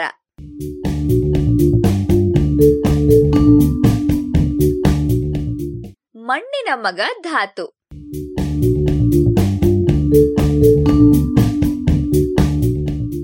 ಧಾತುಪಟ್ಟಿಯಲ್ಲಿ ಇರುವಂತಹ ನೂರ ಹದಿನೆಂಟು ವಸ್ತುಗಳಲ್ಲಿ ಬಹುತೇಕವುಗಳ ಹೆಸರುಗಳು ಅವನ್ನ ಪತ್ತೆ ಮಾಡಿದಂತಹ ವಿಜ್ಞಾನಿಗಳ ಊರು ದೇಶಗಳದ್ದು. ಇನ್ನೂ ಹಲವು ಅವುಗಳ ಬಣ್ಣ ಸ್ವರೂಪವನ್ನ ಹೊತ್ತಂತವು ಮತ್ತು ಕೆಲವು ಅವುಗಳನ್ನ ಪತ್ತೆ ಮಾಡಿದವರ ಮೆಚ್ಚಿನ ಹೀರೋಗಳ ಹೆಸರಿನವು. ಕೆಲವಂತೂ ಈ ಪ್ರಪಂಚದ್ದೇ ಅಲ್ಲ, ಯಾವುದೋ ದೇವರದ್ದೋ ಇಲ್ಲವೇ ಕೈಗೆಟುಕದ ಆಕಾಶಕಾಯಗಳಾದ ಗ್ರಹಗಳದ್ದೋ ಹೆಸರುಗಳಿಂದ ಹುಟ್ಟಿದಂತವು. ಇವೆಲ್ಲದರ ನಡುವೆ ತಾನು ಹುಟ್ಟಿದ ಭೂಮಿಯದ್ದೇ ಹೆಸರು ಹೊತ್ತ ಮಣ್ಣಿನ ಮಗ ಧಾತು ಒಂದಿದೆ. ಅದೇ ನಮ್ಮ ಇಂದಿನ ಕಥೆಯ ಹೀರೋ. ಈ ಧಾತು ಬೇರೆ ಯಾವುದೂ ಅಲ್ಲ, ಟೆಲ್ಯೂರಿಯಂ. ಟೆಲ್ಯೂರಿಯಂ ಒಂದು ಅರೆ ಲೋಹ, ಅಂದ್ರೆ ಟ್ರಾನ್ಸಿಷನ್ ಮೆಟಲ್. ಲೋಹದಂತೆ ಕಾಣುವುದೂ ಇಲ್ಲ. ಅಪ್ಪಟ ಟೆಲ್ಯೂರಿಯಂ ಪುಡಿ ಆದರೆ ಸೀಸವನ್ನ ಹುಡಿಗಟ್ಟಿದಂತೆ ಕಾಣುತ್ತದೆ ಅಷ್ಟೆ. ಧಾತು ಪಟ್ಟಿಯಲ್ಲಿ ಇದಕ್ಕೆ ಐವತ್ತೆರಡನೆಯ ಸ್ಥಾನ. ಧಾತುಪಟ್ಟಿಯಲ್ಲಿ ಇರುವ ಕೆಲವೇ ಅಪ್ಪಟ ಅರೆಲೋಹಗಳಲ್ಲಿ ಇದು ಕೂಡ ಒಂದು. ಇದರ ಪರಮಾಣು ಸಂಖ್ಯೆ, ಅರ್ಥಾತ್ ಇದರ ಪರಮಾಣುಗಳು ಒಂದೊಂದರಲ್ಲಿಯೂ ಇರುವ ಎಲೆಕ್ಟ್ರಾನ್ ಮತ್ತು ಪ್ರೋಟಾನ್ಗಳ ಸಂಖ್ಯೆ ಐವತ್ತೆರಡು. ಆದರೆ ಇದರ ಪರಮಾಣು ತೂಕ ನೂರ ಇಪ್ಪತ್ತರಿಂದ ನೂರ ಮೂವತ್ತರವರೆಗೂ ಬದಲಾಗಬಹುದು. ಇದು ಅದರ ಪರಮಾಣುವಿನಲ್ಲಿರುವ ನ್ಯೂಟ್ರಾನ್ಗಳ ಸಂಖ್ಯೆಯನ್ನ ಅವಲಂಬಿಸಿದೆ. ಈ ನ್ಯೂಟ್ರಾನ್ಗಳ ಸಂಖ್ಯೆ ಅರವತ್ತಾರರಿಂದ ಎಪ್ಪತ್ತೆಂಟರವರೆಗೆ ಇರೋದ್ರಿಂದ ಈ ಭೂಮಿಯ ಮೇಲೆ ಏನಿಲ್ಲವೆಂದ್ರೂ ಎಂಟು ಬಗೆಯ ಟೆಲ್ಯೂರಿಯಂ ಪರಮಾಣುಗಳನ್ನ ಗುರುತಿಸಬಹುದು. ಅವುಗಳಲ್ಲಿ ನ್ಯೂಟ್ರಾನ್ ಸಂಖ್ಯೆ ಎಪ್ಪತ್ತೆಂಟು ಇರುವಂತಹ ಪರಮಾಣು ತೂಕ ನೂರ ಮೂವತ್ತು ಇರುವ ವಿಕಿರಣಶೀಲ ಧಾತುವೆ ಅತಿ ಹೆಚ್ಚಿನ ಪ್ರಮಾಣದಲ್ಲಿ ಸಿಗುವಂತಹ ಟೆಲ್ಯೂರಿಯಂ ಸಮಸ್ಥಾನಿ. ಟೆಲ್ಯೂರಿಯಂ ಬಲು ಅಪರೂಪದ ಧಾತು. ಇಡೀ ಭೂಮಿಯಲ್ಲಿ ಒಟ್ಟಾರೆ ಟೆಲ್ಯೂರಿಯಂ ಸುಮಾರು ಅರವತ್ತು ಸಾವಿರ ಟನ್ಗಳಷ್ಟು ಆಗಬಹುದು. ಅಬ್ಬಾ, ಅಷ್ಟೊಂದಾ ಅಂತಿದ್ದೀರಾ? ಹಾಗೇನಿಲ್ಲ. ಭೂಮಿಯಲ್ಲಿ ಒಟ್ಟಾರೆ ತೂಕವನ್ನ ಗಮನಿಸಿದ್ರೆ ಇದು ಕೇವಲ ಶತಕೋಟಿಯಲ್ಲಿ ಒಂದು ಪಾಲು ಅಷ್ಟೆ. ಅಷ್ಟು ಅಪರೂಪ ಈ ಧಾತು. ಆದರೆ ಇದರ ಉಪಯೋಗಗಳೇನು ಕಡಿಮೆ ಇಲ್ಲ. ಬಹುತೇಕ ಅರೆಲೋಹಗಳಂತೆ ಇದು ಕೂಡ ಎಲೆಕ್ಟ್ರಾನಿಕ್ ವಸ್ತುಗಳಲ್ಲಿ ಪ್ರಮುಖವಾಗಿ ಬಳಕೆಯಾಗುತ್ತೆ. ಅದರಲ್ಲಿಯೂ ಈ ಸೌರಶಕ್ತಿಯನ್ನ ವಿದ್ಯುತ್ತನ್ನಾಗಿ ಪರಿವರ್ತಿಸುವಂತಹ ಹಲವಾರು ವಸ್ತುಗಳಲ್ಲಿ ಟೆಲ್ಯೂರಿಯಂಗೆ ಪ್ರಧಾನ ಪಾತ್ರವಿದೆ. ಹೀಗಾಗಿ ಇದು ಬಲು ಮುಖ್ಯವಾದಂತಹ ಲೋಹ. ಆದರೆ ನಮ್ಮ ದೇಶದಲ್ಲಿ ಇದು ದೊರಕುವುದಿಲ್ಲ ಅನ್ನೋದೇ ವಾಸ್ತವ.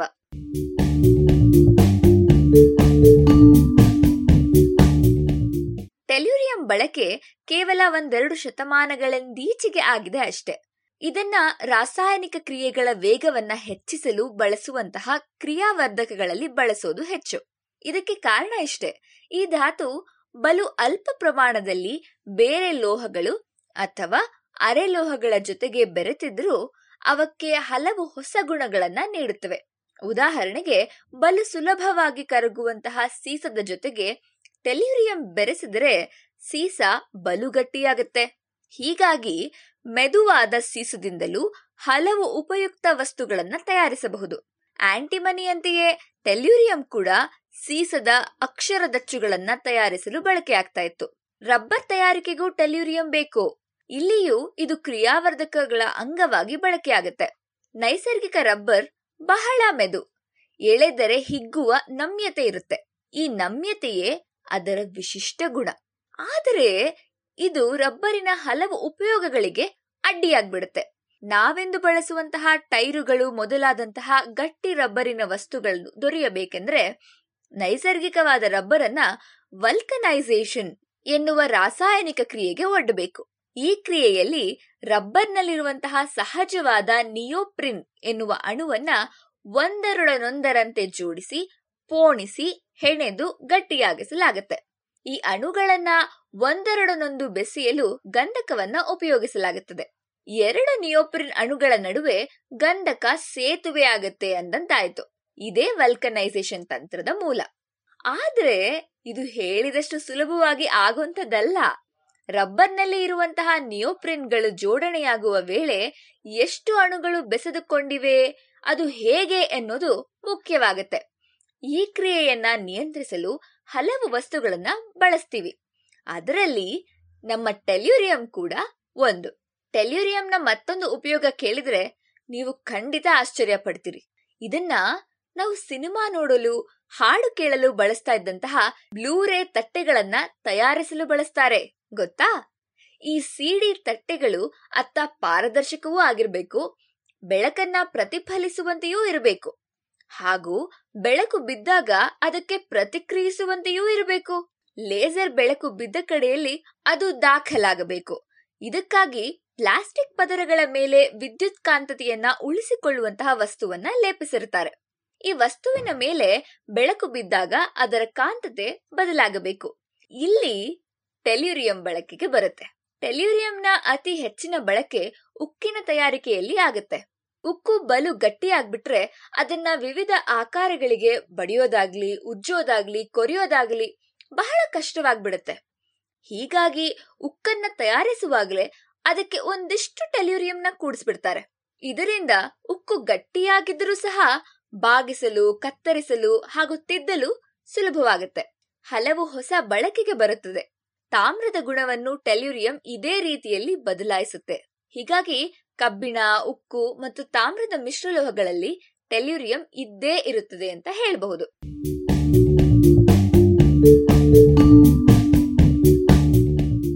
ಟೆಲ್ಯೂರಿಯಂ ಅದಿರುಗಳು ಕೆಲವೇ ಕೆಲವು. ಅದರಲ್ಲಿಯೂ ಕ್ಯಾಲ್ವರೈಟ್ ಎನ್ನುವ ಅದಿರು ಚಿನ್ನದ ಅದಿರು. ಚಿನ್ನದ ಜೊತೆಗೆ ಟೆಲ್ಯೂರಿಯಂ ಕೂಡ ತಳುಕಿಕೊಂಡಿರುತ್ತೆ. ಮತ್ತೊಂದು ಅದಿರು ಬೆಳ್ಳಿಯ ಅದಿರು. ಮೂರನೆಯದು ಟೆಲ್ಯೂರಿಯಂನದ್ದೇ ಅದಿರು. ಆದರೆ ಈ ಮೂರನೆಯ ಅದಿರು ಬಹಳ ಅಪರೂಪ. ಹೀಗಾಗಿ ಹೆಚ್ಚಿನ ಮಟ್ಟಿಗೆ ಟೆಲ್ಯೂರಿಯಂ ಅನ್ನ ಚಿನ್ನ ಇಲ್ಲವೇ ಬೆಳ್ಳಿ ತಯಾರಿಕೆಯಲ್ಲಿ ಉಪ ಉತ್ಪನ್ನವಾಗಿ ಸಂಗ್ರಹಿಸ್ತಾರೆ. ಟೆಲ್ಯೂರಿಯಂ ಬೆಳಕಿಗೆ ಸ್ಪಂದಿಸುವಂತಹ ಅರೆಲೋಹ. ಇದರಲ್ಲಿ ವಿದ್ಯುತ್ ಹರಿಯುತ್ತೆ, ಆದ್ರೂ ಸಹ ನಿರ್ದಿಷ್ಟ ದಿಕ್ಕಿನಲ್ಲಿ ಮಾತ್ರ ಹರಿಯುತ್ತೆ. ಮತ್ತೊಂದು ದಿಕ್ಕಿಗೆ ಅದು ಹರಿಯೋದಿಲ್ಲ. ಹೀಗಾಗಿ ಬಿಸಿಲಿಗೆ ಒಡ್ಡಿದಾಗ ಕೆಲವು ಲೋಹಗಳು ಹುಟ್ಟಿಸುವ ವಿದ್ಯುತ್ತನ್ನ ಕೊಂಡೊಯ್ಯಲು ಟೆಲ್ಯೂರಿಯಂ ಅನುಕೂಲಿಯಾಗುತ್ತೆ. ಇದಕ್ಕೆ ಅದನ್ನ ಸೌರ ಫಲಕಗಳ ತಯಾರಿಕೆಯಲ್ಲಿ ಉಪಯೋಗಿಸ್ತಾರೆ. ಟೆಲ್ಯೂರಿಯಂ ಶೋಧವಾಗಿದ್ದು ಕೂಡ ಆಕಸ್ಮಿಕವಾಗಿನೇ. ಜರ್ಮನಿಯ Franz Joseph Muller von Reichenstein ಎಂಬಾತ ಇದನ್ನ ಮೊದಲು ಪತ್ತೆ ಮಾಡಿದ ಅಂತ ಹೇಳಲಾಗುತ್ತೆ. ಈತ ಒಬ್ಬ ಪಾದ್ರಿ, ಆದರೆ ಖನಿಜಗಳಲ್ಲಿ ಅಪಾರ ಆಸಕ್ತಿಯನ್ನ ಬೆಳೆಸಿಕೊಂಡು ವಿವಿಧ ಖನಿಜಗಳನ್ನ ಗುರುತಿಸೋದ್ರಲ್ಲಿ ಸಮರ್ಥನಾಗಿದ್ದ. ಇದನ್ನ ಗಮನಿಸಿ ಅವನನ್ನ ಗಣಿಯಲ್ಲಿ ಮೇಲುಸ್ತುವಾರಿಗೆ ನೇಮಿಸಲಾಗಿತ್ತು. ಕೆಲವೇ ವರ್ಷಗಳಲ್ಲಿ ತನ್ನ ಸಾಮರ್ಥ್ಯದಿಂದಲೇ ಗಣಿಗಾರಿಕೆಯ ದೊಡ್ಡ ಅಧಿಕಾರಿಯೂ ಆದ. ಒಮ್ಮೆ ಹೀಗೆ ಗಣಿಯಲ್ಲಿ ಪರೀಕ್ಷೆ ಮಾಡ್ತಿದ್ದಾಗ ಒಂದು ಹೊಳೆಯುವ ಅದಿರು ದೊರೆಯಿತು. ಇಂತಹ ವಸ್ತುವನ್ನ ಆತ ಮೊದಲು ಕಂಡಿರುವುದೇ ಇಲ್ಲ. ಹೀಗಾಗಿ ಇದನ್ನ ಸಂಸ್ಕರಿಸಿ ಒಂದು ಲೋಹವನ್ನ ಪಡೆದ. ಅದರ ತೂಕ ಕಂಡು ಅದು ಆಂಟಿಮನಿ ಇರಬೇಕು ಎಂದು ಅವನು ಊಹಿಸಿದ. ಆಂಟಿಮನಿ ಆಗ ಬಹಳ ದುಬಾರಿಯಾದಂತಹ ವಸ್ತು. ಆದರೆ ಇತರರು ಇಲ್ಲ, ಇದು ಆಂಟಿಮನಿ ಅಲ್ಲ ಎಂದು ಹೇಳಿದರು. ಹಾಗಿದ್ರೆ ಬಿಸ್ಮತ್ ಇರಬೇಕು ಎಂದು ಈತ ಅಭಿಪ್ರಾಯ ಪಟ್ಟ. ಇವೆರಡೂ ಕೂಡ ಇದರಲ್ಲಿ ಇದ್ದಂತಹ ಕಲ್ಮಶಗಳು ಎಂದು ಮುಲ್ಲರಿಗೆ ಆ ಸಮಯದಲ್ಲಿ ತಿಳಿಯುವುದೇ ಇಲ್ಲ. ಕೊನೆಗೆ ಈತ ಅದನ್ನ ಜರ್ಮನಿಯಲ್ಲಿ ಆಗ ರಸಾಯನ ತಜ್ಞನೆನಿಸಿದ್ದಂತಹ ಮತ್ತೊಬ್ಬ ವಿಜ್ಞಾನಿ ಮಾರ್ಟಿನ್ ಕ್ಲಾಪ್ರಾತ್ಗೆ ವಿಶ್ಲೇಷಣೆಗೆಂದು ಕಳಿಸಿಕೊಡ್ತಾನೆ. ಕ್ಲಾಪ್ರಾತ್ ಅದನ್ನ ಪರಿಶೀಲಿಸಿ ಇದು ಒಂದು ಹೊಸ ಲೋಹವೆಂದು ಗುರುತಿಸ್ತಾನೆ. ಅಷ್ಟೇ ಅಲ್ಲ, ಅದಕ್ಕೆ ಟೆಲ್ಯೂರಿಯಂ ಎನ್ನುವ ಹೆಸರನ್ನು ಸಹ ಕೊಡ್ತಾನೆ. ಲ್ಯಾಟಿನ್ ಭಾಷೆಯಲ್ಲಿ ಟೆಲ್ಯೂಸ್ ಅಂದ್ರೆ ಭೂಮಿ ಅಂತ ಅರ್ಥ. ಭೂಮಿಯ ಲೋಹ ಎಂದು ಇದಕ್ಕೆ ಟೆಲ್ಯೂರಿಯಂ ಎನ್ನುವಂತಹ ಹೆಸರು. ಕ್ಲಾಪ್ರಾತ್ ಈ ಹೆಸರನ್ನ ಇಡೋದಕ್ಕೆ ಸಹ ಒಂದು ಕಾರಣ ಇದೆ. ಏನು ಅಂದ್ರ, ಇದಕ್ಕೂ ಮೊದಲು ಪತ್ತೆಯಾದಂತಹ ಹಲವಾರು ಧಾತುಗಳಿಗೆ, ಮುಖ್ಯವಾಗಿ ಲೋಹಗಳಿಗೆ, ಶನಿ, ಗುರು, ಬುಧ, ಶುಕ್ರ ಮೊದಲಾದ ಏಳು ಗ್ರಹಗಳ ಹೆಸರನ್ನ ಇಡಲಾಗಿತ್ತು. ಅನಂತರ ಹತ್ತೊಂಬತ್ತನೇ ಶತಮಾನದಲ್ಲಿ ಪತ್ತೆಯಾದಂತಹ ಯುರೇನಿಯಂಗೂ ಅದೇ ಕಾಲದಲ್ಲಿ ಪತ್ತೆಯಾದ ಯುರೇನಸ್ ಹೆಸರನ್ನ ಇಡಲಾಗಿತ್ತು. ಆದರೆ ಸೌರಮಂಡಲದಲ್ಲಿ ಅತಿ ಪ್ರಮುಖವಾದ ಹಾಗೂ ನಾವೆಲ್ಲರೂ ಬದುಕಿ ಬಾಳ್ತಿರುವಂತಹ ಈ ಭೂಮಿಯ ನೆನಪಿನಲ್ಲಿ ಯಾವುದೇ ಧಾತುವಿಗೂ ಹೆಸರಿಟ್ಟಿಲ್ಲ ಎಂದು ಕ್ಲಾಪ್ರಾತ್ ಗಮನಿಸಿದ. ಹಾಗಾಗಿ ಈ ಹೊಸ ಧಾತು ಭೂಮಿಯದೇ ಧಾತು ಎಂದು ಹೆಸರಿಟ್ಟ. ಟೆಲ್ಯೂರಿಯಂ ಎಂದು ಕರೆದೇ ಬಿಟ್ಟ. ಭಾರತೀಯ ಭೂವಿಜ್ಞಾನ ಸರ್ವೆ ಟೆಲ್ಯೂರಿಯಂ ಅನ್ನ ನಾಳಿನ ದಿನಗಳಲ್ಲಿ ಬಹಳ ಮುಖ್ಯವಾಗಬಹುದಾದ ಕೆಲವೇ ಕೆಲವು ಲೋಹಗಳಲ್ಲಿ ಒಂದು ಎಂದು ಪಟ್ಟಿ ಮಾಡಿದೆ. ಈ ಪಟ್ಟಿಯಲ್ಲಿ ಇರುವ ಧಾತುಗಳು ಬಹಳ ಅಪರೂಪವಾದಂಥವು. ಭಾರತದಲ್ಲಿ ಅವುಗಳ ತಯಾರಿಕೆ ಬಹಳ ಕಡಿಮೆ. ಆದರೆ ನಾಳಿನ ದಿನಗಳಲ್ಲಿ ಬಳಕೆಗೆ ಬರಬಹುದಾದ ಎಲೆಕ್ಟ್ರಾನಿಕ್, ಸೌರಶಕ್ತಿ ಹಾಗೂ ಇತರೆ ಉಪಕರಣಗಳಲ್ಲಿ ಇಂತಹ ಧಾತುಗಳು ಬೇಕೇ ಬೇಕು.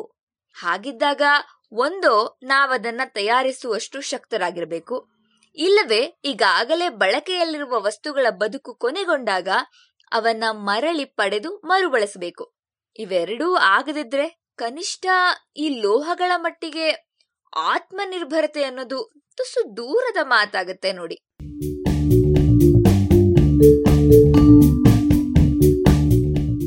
ಇದು ಇಂದಿನ ಜಾಣನುಡಿ.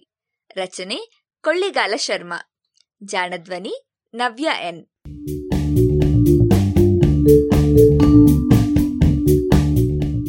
ನೆರವು ಪ್ರಗತಿ ಟ್ರಸ್ಟ್, ಕೋಲಾರ.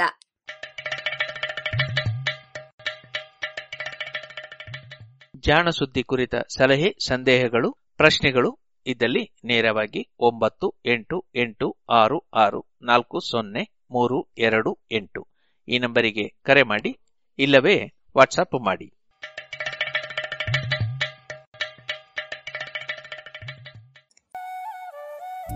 ಇದುವರೆಗೆ ಜಾಣ ಸುದ್ದಿ ಕೇಳಿದ್ರಿ.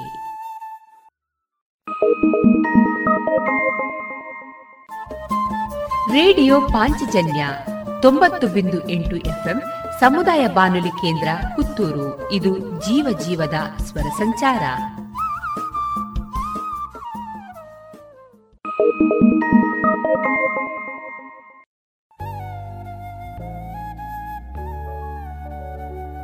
ಇನ್ನೀಗ ಚನ್ನವೀರ ಕಣವಿ ಮತ್ತು ಸುಬ್ರಾಯ ಚೊಕ್ಕಾಡಿ ಅವರ ವಿರಚಿತ ಭಾವಗೀತೆಗಳು ಪ್ರಸಾರವಾಗಲಿದೆ.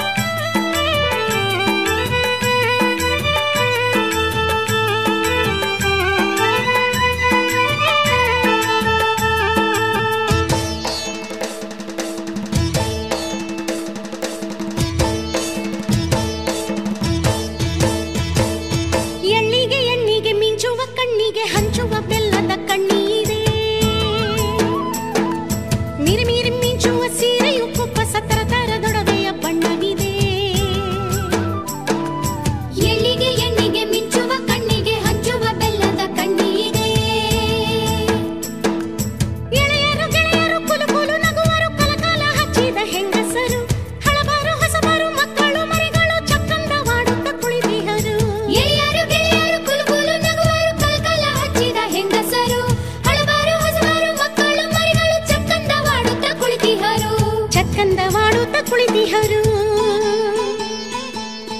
ಎಲ್ಲಿಗೆ ಎಣ್ಣಿಗೆ ಮಿಂಚುವ ಕಣ್ಣಿಗೆ ಹಂಚುವ ಬೆಲ್ಲದ ಕಣ್ಣೀರೇ,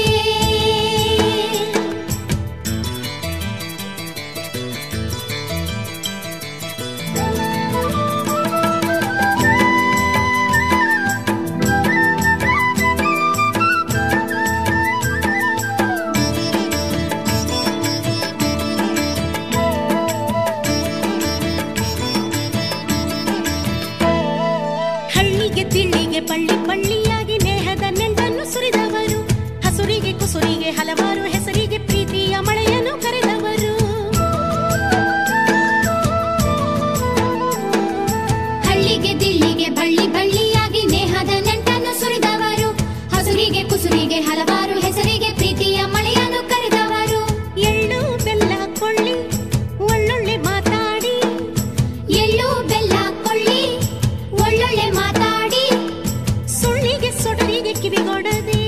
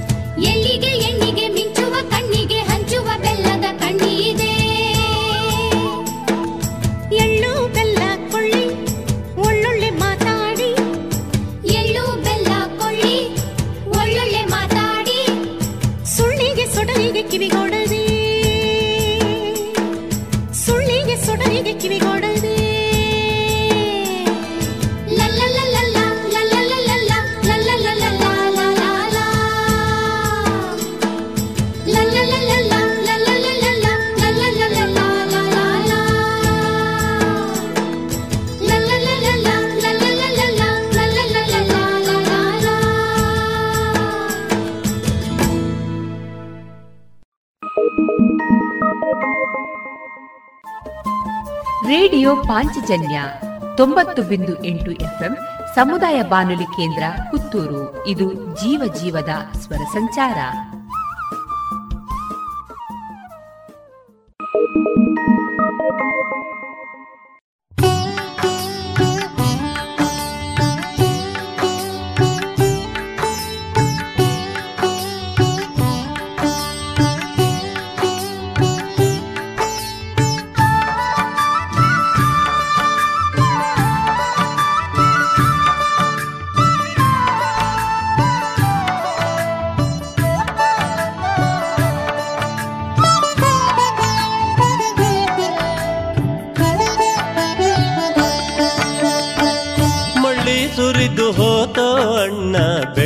ತುಂಬಿ ಬಂತು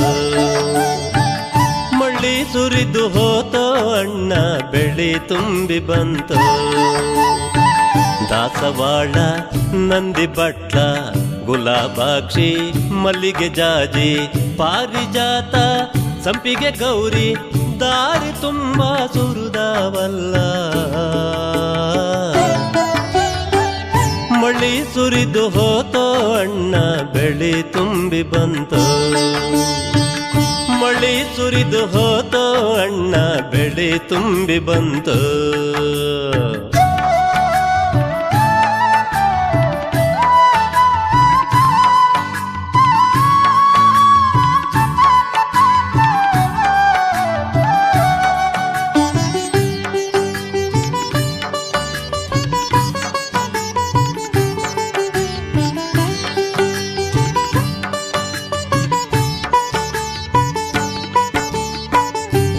ತಾಯಿ ಎತ್ತಿಕೊಂಡು ಬೋಲ ಬಗರಿಯಾಡಿಸುತ್ತ, ಭೂಮಿ ತಾಯಿ ಎತ್ತಿಕೊಂಡು ಬೋಲ ಬಗರಿಯಾಡಿಸುತ್ತ, ಬಾಯಿ ತೆರೆದ ಹುತ್ತಾದೊಳಗೆ, ಬಾಯಿ ತೆರೆದ ಹುತ್ತಾದೊಳಗೆ ಜೀವಧಾಲು ಹೊಯ್ದಾಳಲ್ಲ,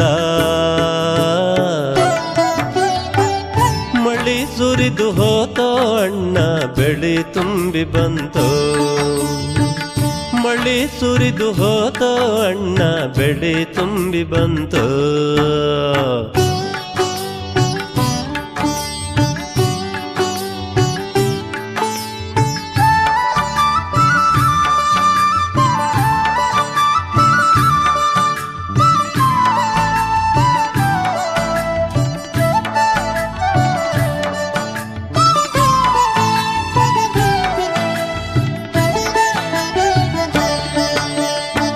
ಹಸಿರು ಸೀರಿ ಹೂವಿನ ಸೆರಗು ತವರು ಮನೆಯ ನೆನೆಸಿ ಬಂದು, ಹಸಿರು ಸೀರಿ ಹೂವಿನ ಸೆರಗು ತವರು ಮನೆಯ ನೆನೆಸಿ ಬಂದು, ಒಕ್ಕಲಾಗಿ ಅಕ್ಕರತೀಲೆ, ಒಕ್ಕಲಾಗಿ ಅಕ್ಕರತೀಲೆ ಜೋಕಾಲಿ ಆಡ್ಯಾರಲ್ಲ,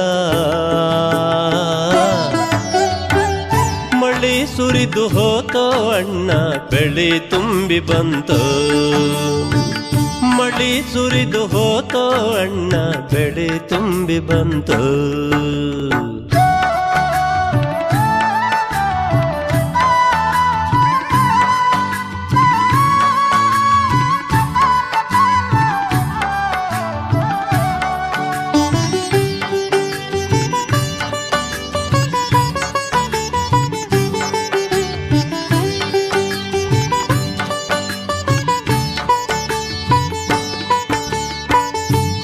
ನಲಿವು ಹಿಂದು ಮುಂದು ಪ್ರೀತಿಯೊಂದ ಜಪ್ಪಿಸಿಕೊಂಡು, ನೋವು ನಲಿವು ಹಿಂದು ಮುಂದು ಪ್ರೀತಿಯೊಂದ ಜಪ್ಪಿಸಿಕೊಂಡು, ಹುರುಪಿನಿಂದ ಎಲ್ಲರ ಕೂಡ, ಹುರುಪಿನಿಂದ ಎಲ್ಲರ ಕೂಡ ಜೀಕುವುದೇ ಜೀವನವೆಂದು,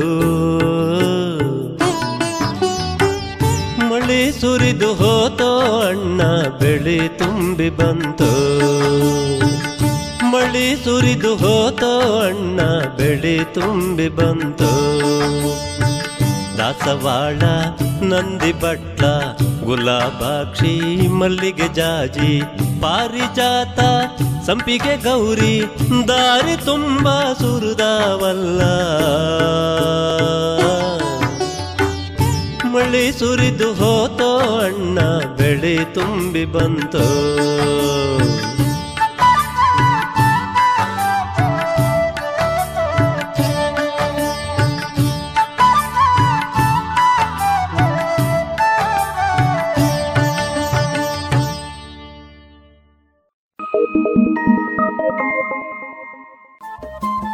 ರೇಡಿಯೋ ಪಾಂಚಜನ್ಯ ತೊಂಬತ್ತು ಬಿಂದು ಎಂಟು ಎಫ್ಎಂ ಸಮುದಾಯ ಬಾನುಲಿ ಕೇಂದ್ರ ಪುತ್ತೂರು. ಇದು ಜೀವ ಜೀವದ ಸ್ವರ ಸಂಚಾರ.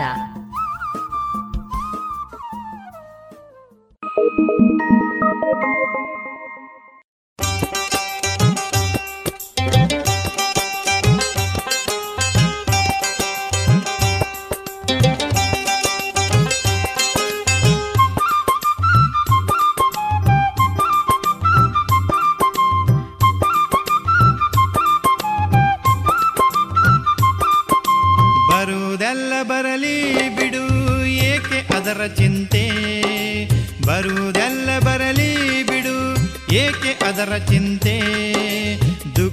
ಸುಖವು ನಗೆಯು ಬಗೆಯು ಎಲ್ಲ ಅಂತೆ ಅಂತೆ. ಬರುವುದೆಲ್ಲ ಬರಲಿ ಬಿಡು ಏಕೆ ಅದರ ಚಿಂತೆ. ದುಃಖ ಸುಖವು ನಗೆಯು ಬಗೆಯು ಎಲ್ಲ ಅಂತೆ ಅಂತೆ. ಬರುವುದೆಲ್ಲ ಬರಲಿ ಬಿಡು ಏಕೆ ಅದರ ಚಿಂತೆ.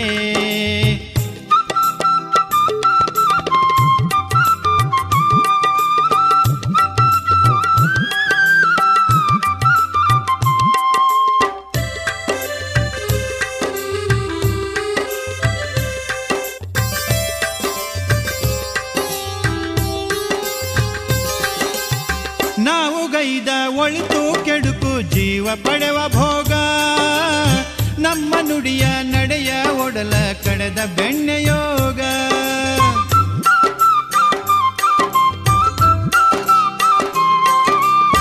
ನಾವು ಗೈದ ಒಳಿತು ಕೆಡುಕು ಜೀವ ಪಡೆವ ಭೋಗ, ನಮ್ಮ ನುಡಿಯ ನಡೆಯ ಒಡಲ ಕಡೆದ ಬೆಣ್ಣೆಯೋಗ. ಕಣ್ಣು ಕಟ್ಟಿ ಬೆನ್ನು ತಟ್ಟಿ ಓಡಿಸುವನು ಕಾಲ, ಕಣ್ಣು ಕಟ್ಟಿ ಬೆನ್ನು ತಟ್ಟಿ ಓಡಿಸುವನು ಕಾಲ. ಇವರ ಬಿಟ್ಟು ಇವರು ಯಾರು ಎಂಥ ಮೋಹಜಾಲ. ಬರುವುದೆಲ್ಲ ಬರಲಿ ಬಿಡು ಏಕೆ ಅದರ ಚಿಂತೆ. ದುಃಖ ಸುಖವು ನಗೆಯು ಬಗೆಯು ಎಲ್ಲ ಅಂತೆ ಅಂತೆ. ಬರುವುದೆಲ್ಲ ಬರಲಿ ಬಿಡು ಏಕೆ ಅದರ ಚಿಂತೆ.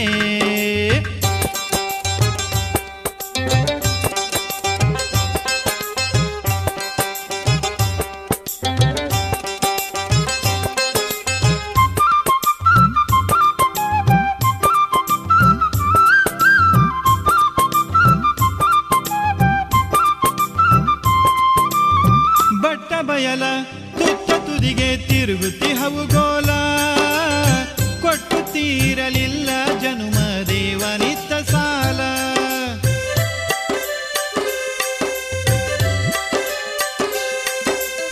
ಬಟ್ಟ ಬಯಲ ತುತ್ತ ತುದಿಗೆ ತಿರುಗುತ್ತಿ ಹವುಗೋಲ, ಕೊಟ್ಟುತ್ತೀರಲಿಲ್ಲ ಜನುಮ ದೇವನಿತ್ತ ಸಾಲ.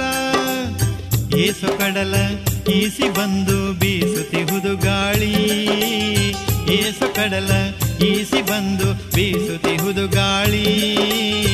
ಗಾಸಿಗೊಂಡ ಭೂಮಿ ತಾಯಿ ನರಳುತ್ತಿಹಳೆ ಹೇಳಿ, ಬರುವುದೆಲ್ಲ ಬರಲಿ ಬಿಡು ಏಕೆ ಅದರ ಚಿಂತೆ. ದುಃಖ ಸುಖವು ನಗೆಯು ಬಗೆಯು ಎಲ್ಲ ಅಂತೆ ಅಂತೆ. ಬರುವುದೆಲ್ಲ ಬರಲಿ ಬಿಡು ಏಕೆ ಅದರ ಚಿಂತೆ.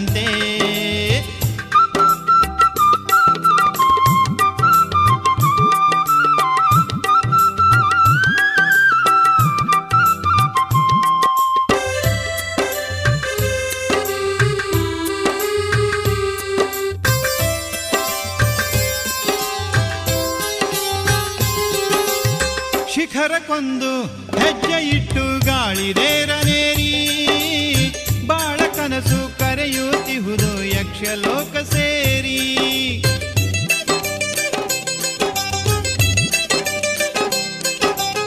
ಶಿಖರಕ್ಕೊಂದು ಹೆಜ್ಜೆ ಇಟ್ಟು ಗಾಳಿರೇರನೇರಿ, ಬಾಳ ಕನಸು ಕರೆಯುತ್ತಿಹುದು ಯಕ್ಷಲೋಕ ಸೇರಿ. ಏನು ಮಾಟ ಏನು ಮೋಡಿ ಚಣದ ನೋಟ ಬೇಟ, ಏನು ಮಾಟ ಏನು ಮೋಡಿ ಚಣದ ನೋಟ ಬೇಟ. ಹೀಗೆ ಸಾಗುತ್ತಿಹುದು ನಮ್ಮ ನೆಳಲು ಬೆಳಕಿನಾಟ. ಬರುವುದೆಲ್ಲ ಬರಲಿ ಬಿಡು ಏಕೆ ಅದರ ಚಿಂತೆ. ದುಃಖ ಸುಖವು ನಗೆಯು ಬಗೆಯು ಎಲ್ಲ ಅಂತೆ ಅಂತೆ. ಬರುವುದೆಲ್ಲ ಬರಲಿ ಬಿಡು ಏಕೆ ಅದರ ಚಿಂತೆ. ದುಃಖ ಸುಖವು ನಗೆಯು ಬಗೆಯು ಎಲ್ಲ ಅಂತೆ ಅಂತೆ. ಬರುವುದೆಲ್ಲ ಬರಲಿ ಬಿಡು ಏಕೆ ಅದರ ಚಿಂತೆ, ಏಕೆ ಅದರ ಚಿಂತೆ, ಏಕೆ ಅದರ ಚಿಂತೆ.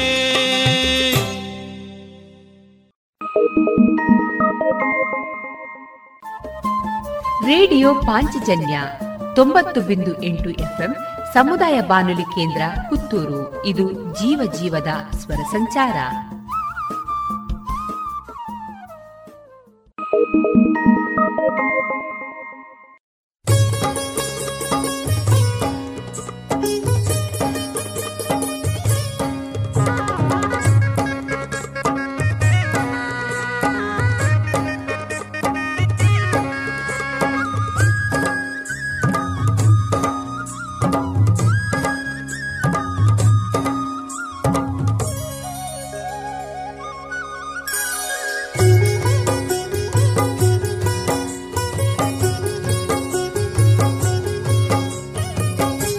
ಮುನಿಸುತ್ತರವೇ ಮುಗುದೇ ಹಿತವಾಗಿ ನಗಲು ಬಾರದೆ ಮುನಿಸುತ್ತರವೇ ಮುಗುದೇ ಹಿತವಾಗಿ ನಗಲು ಬಾರದೆ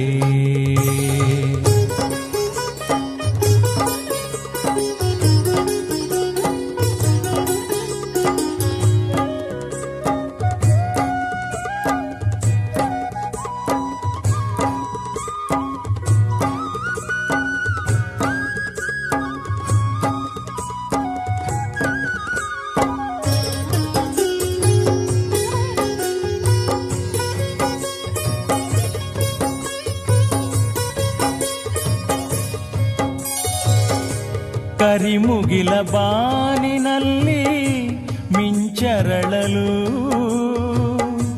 ತಾರೆಗಳು ಮೈಯ ಬಳಸಿ ಝುಮ್ಮೆನ್ನಲು ಕರಿಮುಗಿಲ ಬಾನಿನಲ್ಲಿ ಮಿಂಚರಳಲು ತಾರೆಗಳು ಮೈಯ ಬಳಸಿ ಝುಮ್ಮೆನ್ನಲು ನವಭಾವ ತುಂಬಿ ತುಂಬಿ ಮನಹಾಡಲು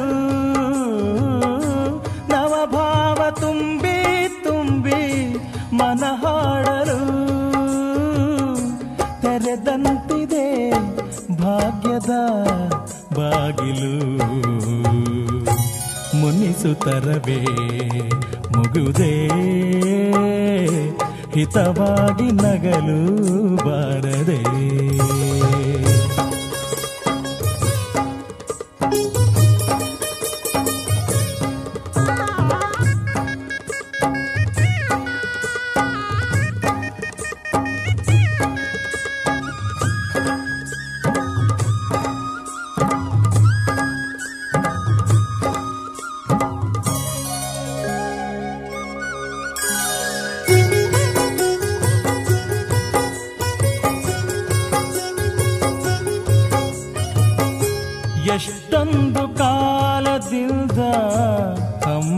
ಸಿದೆ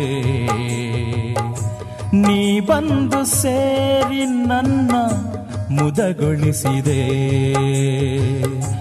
ಎಷ್ಟೊಂದು ಕಾಲದಿಂದ ಹಂಬಲಿಸಿದೆ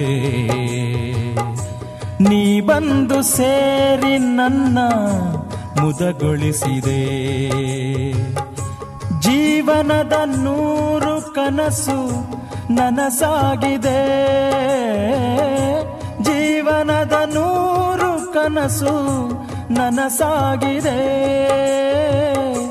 ಮುನಿಸೇತಕ್ಕೆ ಈ ಬಗೆ ಮೂಡಿದೆ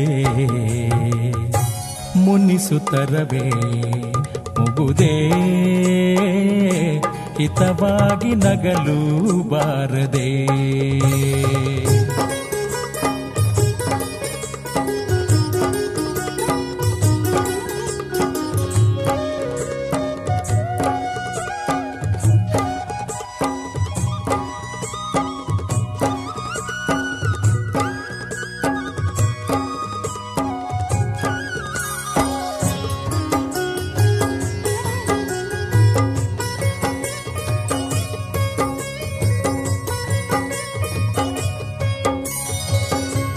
ಹೊಸಬಾಳ ಬಾಗಿಲಲ್ಲಿ ನಾವೀ ದಿನ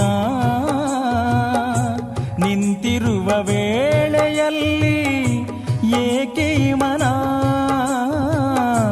ಹೊಸಬಾಳ ಬಾಗಿಲಲ್ಲಿ ನಾವೀ ದಿನ ನಿಂತಿರುವ ವೇಳೆಯಲ್ಲಿ ಏಕೆ ಮನ ವಾಗರ್ಥದಂತೆ ನಮ್ಮ ಈ ಮೈಮನ ವಾಗರ್ಥದಂತೆ ನಮ್ಮ ಈ ಮೈಮನ ಜೊತೆ ಸೇರಲು ಜೀವನ ಪಾವನ ಮುನಿಸುತ್ತರವೇ ಮುಗುದೇ ಹಿತವಾಗಿ ನಗಲು ಬಾರದೆ ಮುನಿಸುತ್ತರವೇ ಮುಗುದೇ ಹಿತವಾಗಿ ನಗಲು ಬಾರದೆ.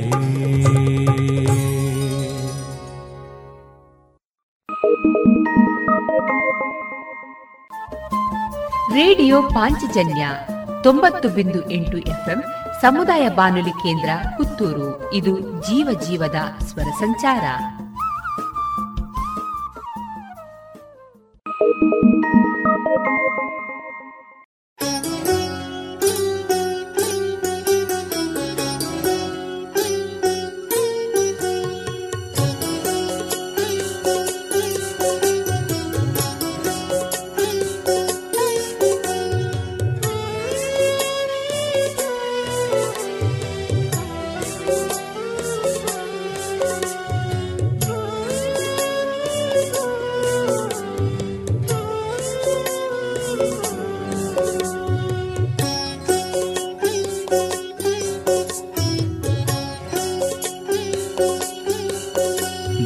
ಹೀಗೆ ಜಾರಿ ಹೋಗಿದೆ ನೀನೀಗ ಬಾರದೆ, ದಿನ ಹೀಗೆ ಜಾರಿ ಹೋಗಿದೆ ನೀನೀಗ ಬಾರದೆ, ಜತೆಯಿರದ ಬಾಳ ಜಾತ್ರೆಯಲ್ಲಿ ಸೊಗಸೇನಿದೆ. ದಿನ ಹೀಗೆ ಜಾರಿ ಹೋಗಿದೆ ನೀನೀಗ ಬಾರದೆ.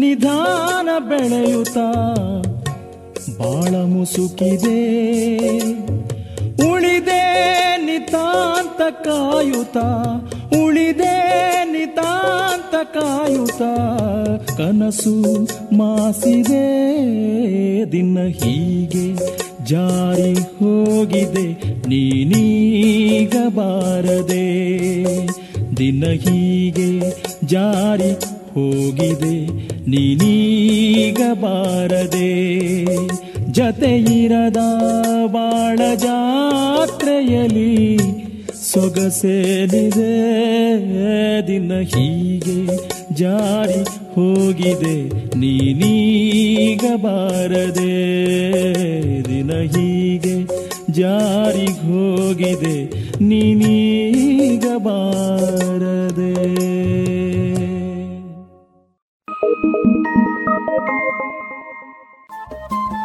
ರೇಡಿಯೋ ಪಾಂಚಜನ್ಯ ತೊಂಬತ್ತು ಬಿಂದು ಎಂಟು ಎಫ್ಎಂ ಸಮುದಾಯ ಬಾನುಲಿ ಕೇಂದ್ರ ಪುತ್ತೂರು. ಇದು ಜೀವ ಜೀವದ ಸ್ವರ ಸಂಚಾರ.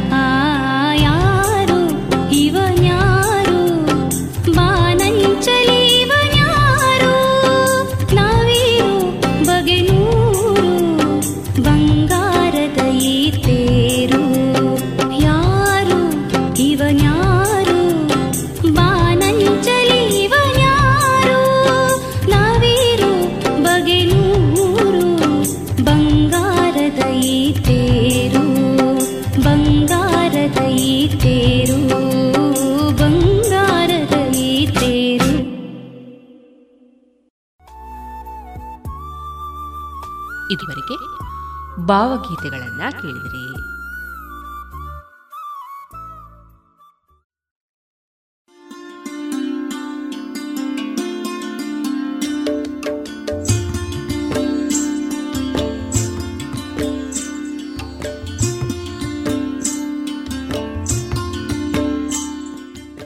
ರೇಡಿಯೋ ಪಾಂಚಜನ್ಯ ಸಮುದಾಯ ಬಾನುಲಿ ಕೇಂದ್ರದಿಂದ ನಿಮ್ಮ ಕಾರ್ಯಕ್ರಮಗಳು ಪ್ರಸಾರವಾಗಬೇಕೇ? ಹಾಗಿದ್ದರೆ ನಮ್ಮನ್ನು ಸಂಪರ್ಕಿಸಿ. ನಮ್ಮ ದೂರವಾಣಿ ಸಂಖ್ಯೆ ಸೊನ್ನೆ ಎಂಟು ಎರಡು ಐದು ಒಂದು ಎರಡು ಒಂಬತ್ತು ಎಂಟು ನಾಲ್ಕು ಒಂಬತ್ತು ಒಂಬತ್ತು.